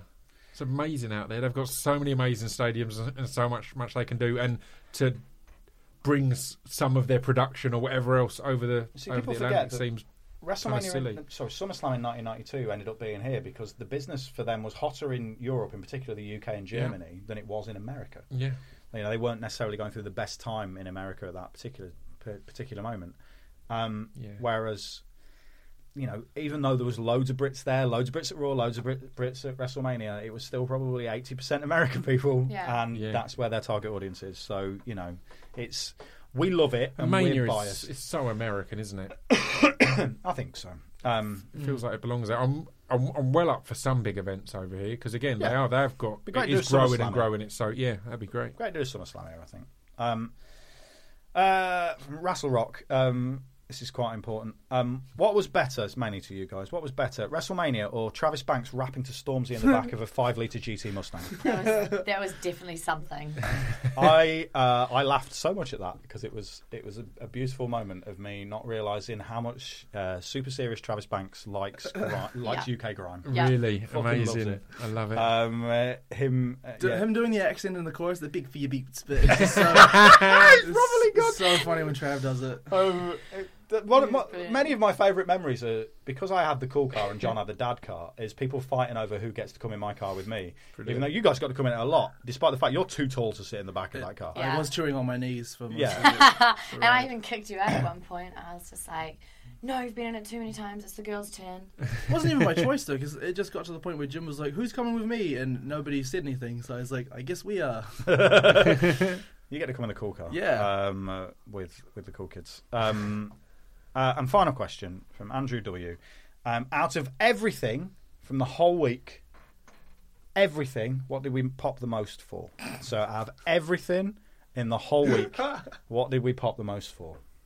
I want to ask TK first because he's already laughing, so it means he's got an answer. Um, so obviously, um, with Dahlia's broken leg, we we were trying to think of a way of how we could get her out to the ring and like still get the three of us to have like a sweet entrance. Yes. So, um, and I know what like this is we gonna we be. kind of we'd kind of fluffed her, uh, around like how we would get her out. Like, would me and Trav carry her? Would we find some kind of like mobility scooter to push her out on or something? Or a blow up alligator from the. Big battle, kai, uh, Kaiju Big Battel, yeah. Right but, back to the ring. Um, so we ended up asking one of like the auxiliary guys um, who was there helping with the WWE and stuff to just kind of carry carry her. So basically, our plan was uh, me and Trav would go out. We would get uh, we, we would try to get a reaction or whatever, and then we would stay there long enough that people would be like, "Oh no, Dahlia didn't come with them." So then we'd be like, "Aha!" and then run to the back, and then we would come back, and then she would get this massive ovation for coming out. So uh, it more or less went to plan, except for the um, the entrance, like what what would you call it? Like the scaff of the entrance was a little bit low. So when she was sitting on this guy's shoulders, as she comes out, she whacks her head on the pole. she did. I was in the ring. Um, I It it. was so rotten because I'm like, I can't wait to show America how cool I am. actors. oh, damn it. I just hope someone gifts it so I can see it. Make the gift now. Yeah. Make the gift if now. there. was Senor Lariato, make the gift now. Yeah.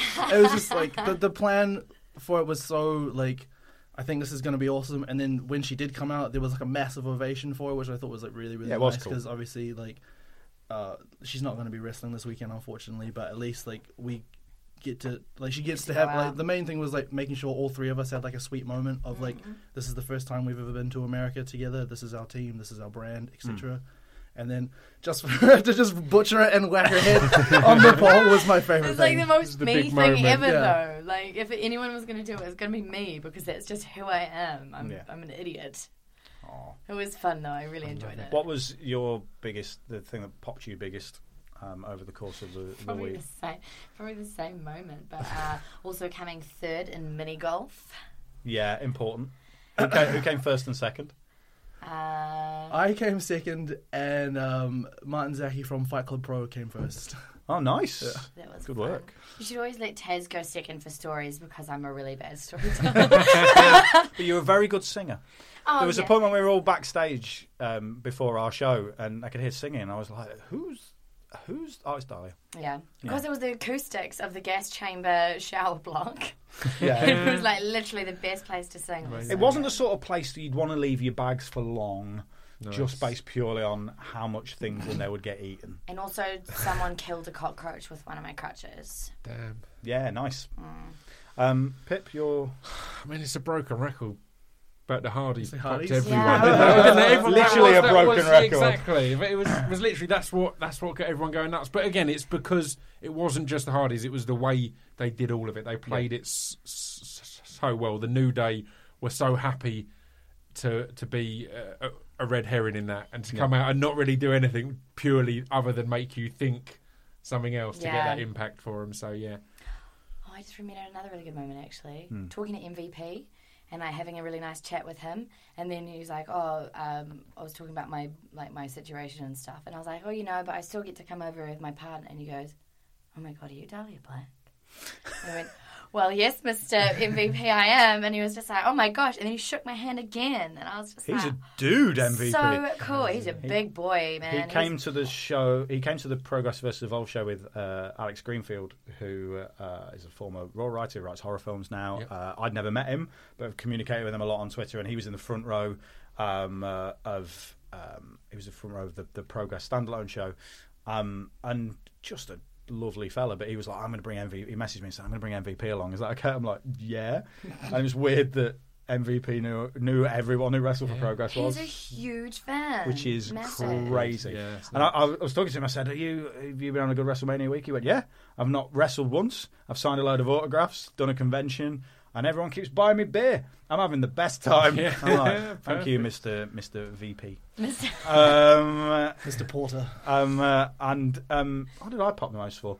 The fact that we achieved doing what a show we never thought we'd be able to do that. Yeah. So I think, and it was really nice that the, the fans were really supportive. Everyone that we took over, including these guys, everyone was was. It felt like a really nice sort of like family unit, which is what our shows feel like in the UK. Yeah. Just because we transplanted it overseas, and and you know we, we have a, a locker room devoid of egos or anything like. that. Everyone just gets on with it and wants to have a good time for for the cause, and uh, and being able to pull off what we do and probably don't think about anymore in London and in Manchester and in Birmingham, wherever. Being able to pull it off in a different country in front of different fans was mind blowing. You know, um, you know that, and um, also special special mention to uh, when I walked out to MC Axxess on the Sunday.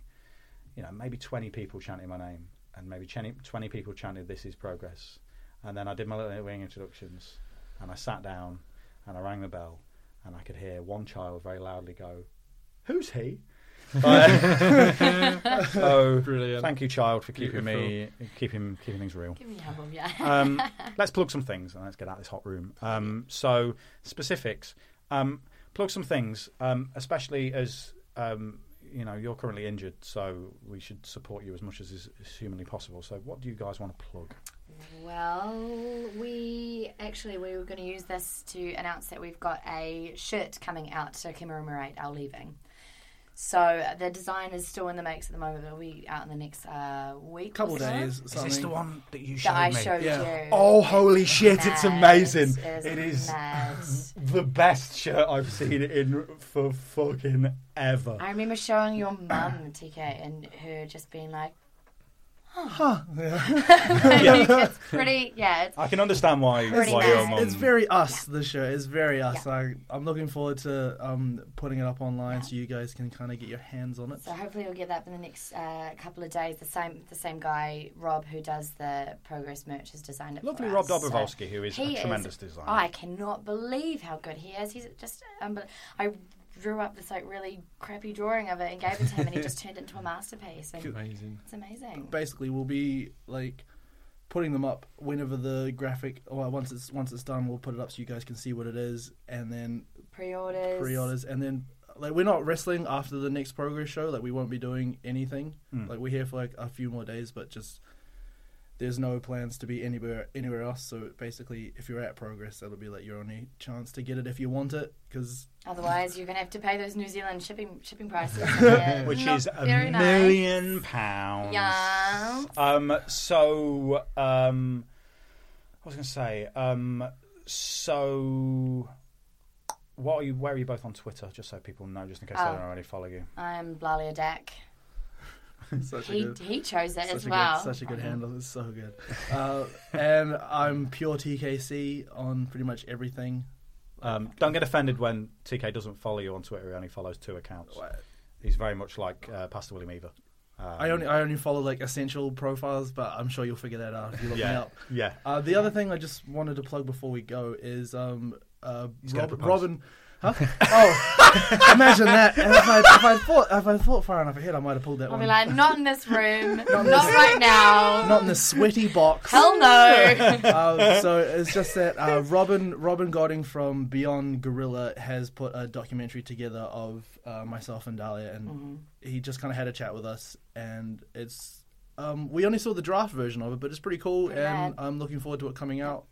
Um, I think you can find him on Twitter at Beyond Gorilla underscore. So, um, yeah, I'm. Sh- uh, he just put out like the teaser video for it, which is quite neat, and I'm sure Dahlia and myself will just kind of whore out the the link once it goes up, so you won't miss it if you're already following me and her. But yeah, be sure to check him out and keep an eye on that. Please. I'll also be selling my moon boot.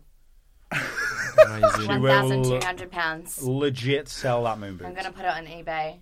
The moon boot would be right up there next to the kissing booth at the merch stand that we've. Yeah. I forgot about the kissing Have a, booth. have a piece of history. Yeah. Have a really, really awful smelling piece of history. smells like cocoa butter. And death. Oh, there you go. Okay. when you added the death, it made it worse. It's the death that made the difference. Yeah. Um, Pip, what would you like to plug? Um, there's a new podcast on the Distraction Pieces network called Hardcore Listing, and it's Chris and Stu who've been on the dr- on the drunk Drunkcast before, and it's all based on on top five lists. Um, I went on there and did my top five American TV dramas. Nice. Before I get all specific. Um, they had one that was just them going through top fives that other people have submitted. They've had two with a, a, a Russell from Bloc Party, the the guitarist. He picks his top five guitarists and his top five computer games. and in the top five guitarist ones, there's a good two three minute chat about about how great progress is because he went along to a show a while back. Um, and, not and- realise. and he's a big wrestling fan, and Chris has has obviously come come to a load. So yeah, it all realise. it all interlinks. Oh, amazing. It's so, So yeah, so I checked out Ha- Hardcore Listing with Chris and Stu on iTunes and Acast, and obviously, S- Say Why to Drugs, St- Stop and Search, and the Distraction Pieces podcast. Just the whole network. Yeah. The friendly network where everyone loves everyone. Yeah. Um, uh, on a podcast front, if you've not listened to it yet, listen to my uh, interview with Pastor William Eva because Oh, it's, it's a great genuinely one of my favourite things I've ever done. Yeah. Um, uh, you know, I used to be a radio presenter and I've, I've worked in the medium of audio for many years, and um, I'm genuinely delighted that he told the story with me. I know it was something that he was nervous about doing, but Mm-hmm. ever since that point, as he's found it super positive, Mm-hmm. and it seems to have, have given him a, a new viewpoint on a lot of things. So. And he made his uh, he budget made- as well. He made. He's gone Over way it. over. He's gone a couple Way of hundred over. quid over his sponsorship Hell target yes, for the for the London Marathon. so happy for him. Um, uh, I've already said to him um, if he finishes in time, he can come to the progress show uh, next Sunday. Yeah, and uh, knowing him, he'll make it. Yeah, and, and, uh, and with a bucket and collect a bit more money. But yeah, if you've not listened to that yet, um, obviously, you know, I'm proud of all the Tuesday night jaws that we do, but I'm super proud of that that uh, interview. Um, and I'm not going to spoil it if you haven't heard it yet, but um, go back and have a listen to that. Um, my website, jimsmallman.com. I'm at Jim Smallman on Twitter. Um, uh, obviously, support everything on the Distraction Pieces Network. Uh, and, you know, just like wrestling. Uh, progresswrestling.com, demand-progress.com. Um, I, I keep talking about TK and Travis Banks' uh, excellent match with uh, Shane Strickland and um, Sami Callihan. That will be up on Demand Progress at some point in the next week or two, uh, and you can, uh, you can essentially see everything that we've done uh, for the first 46 shows in the company.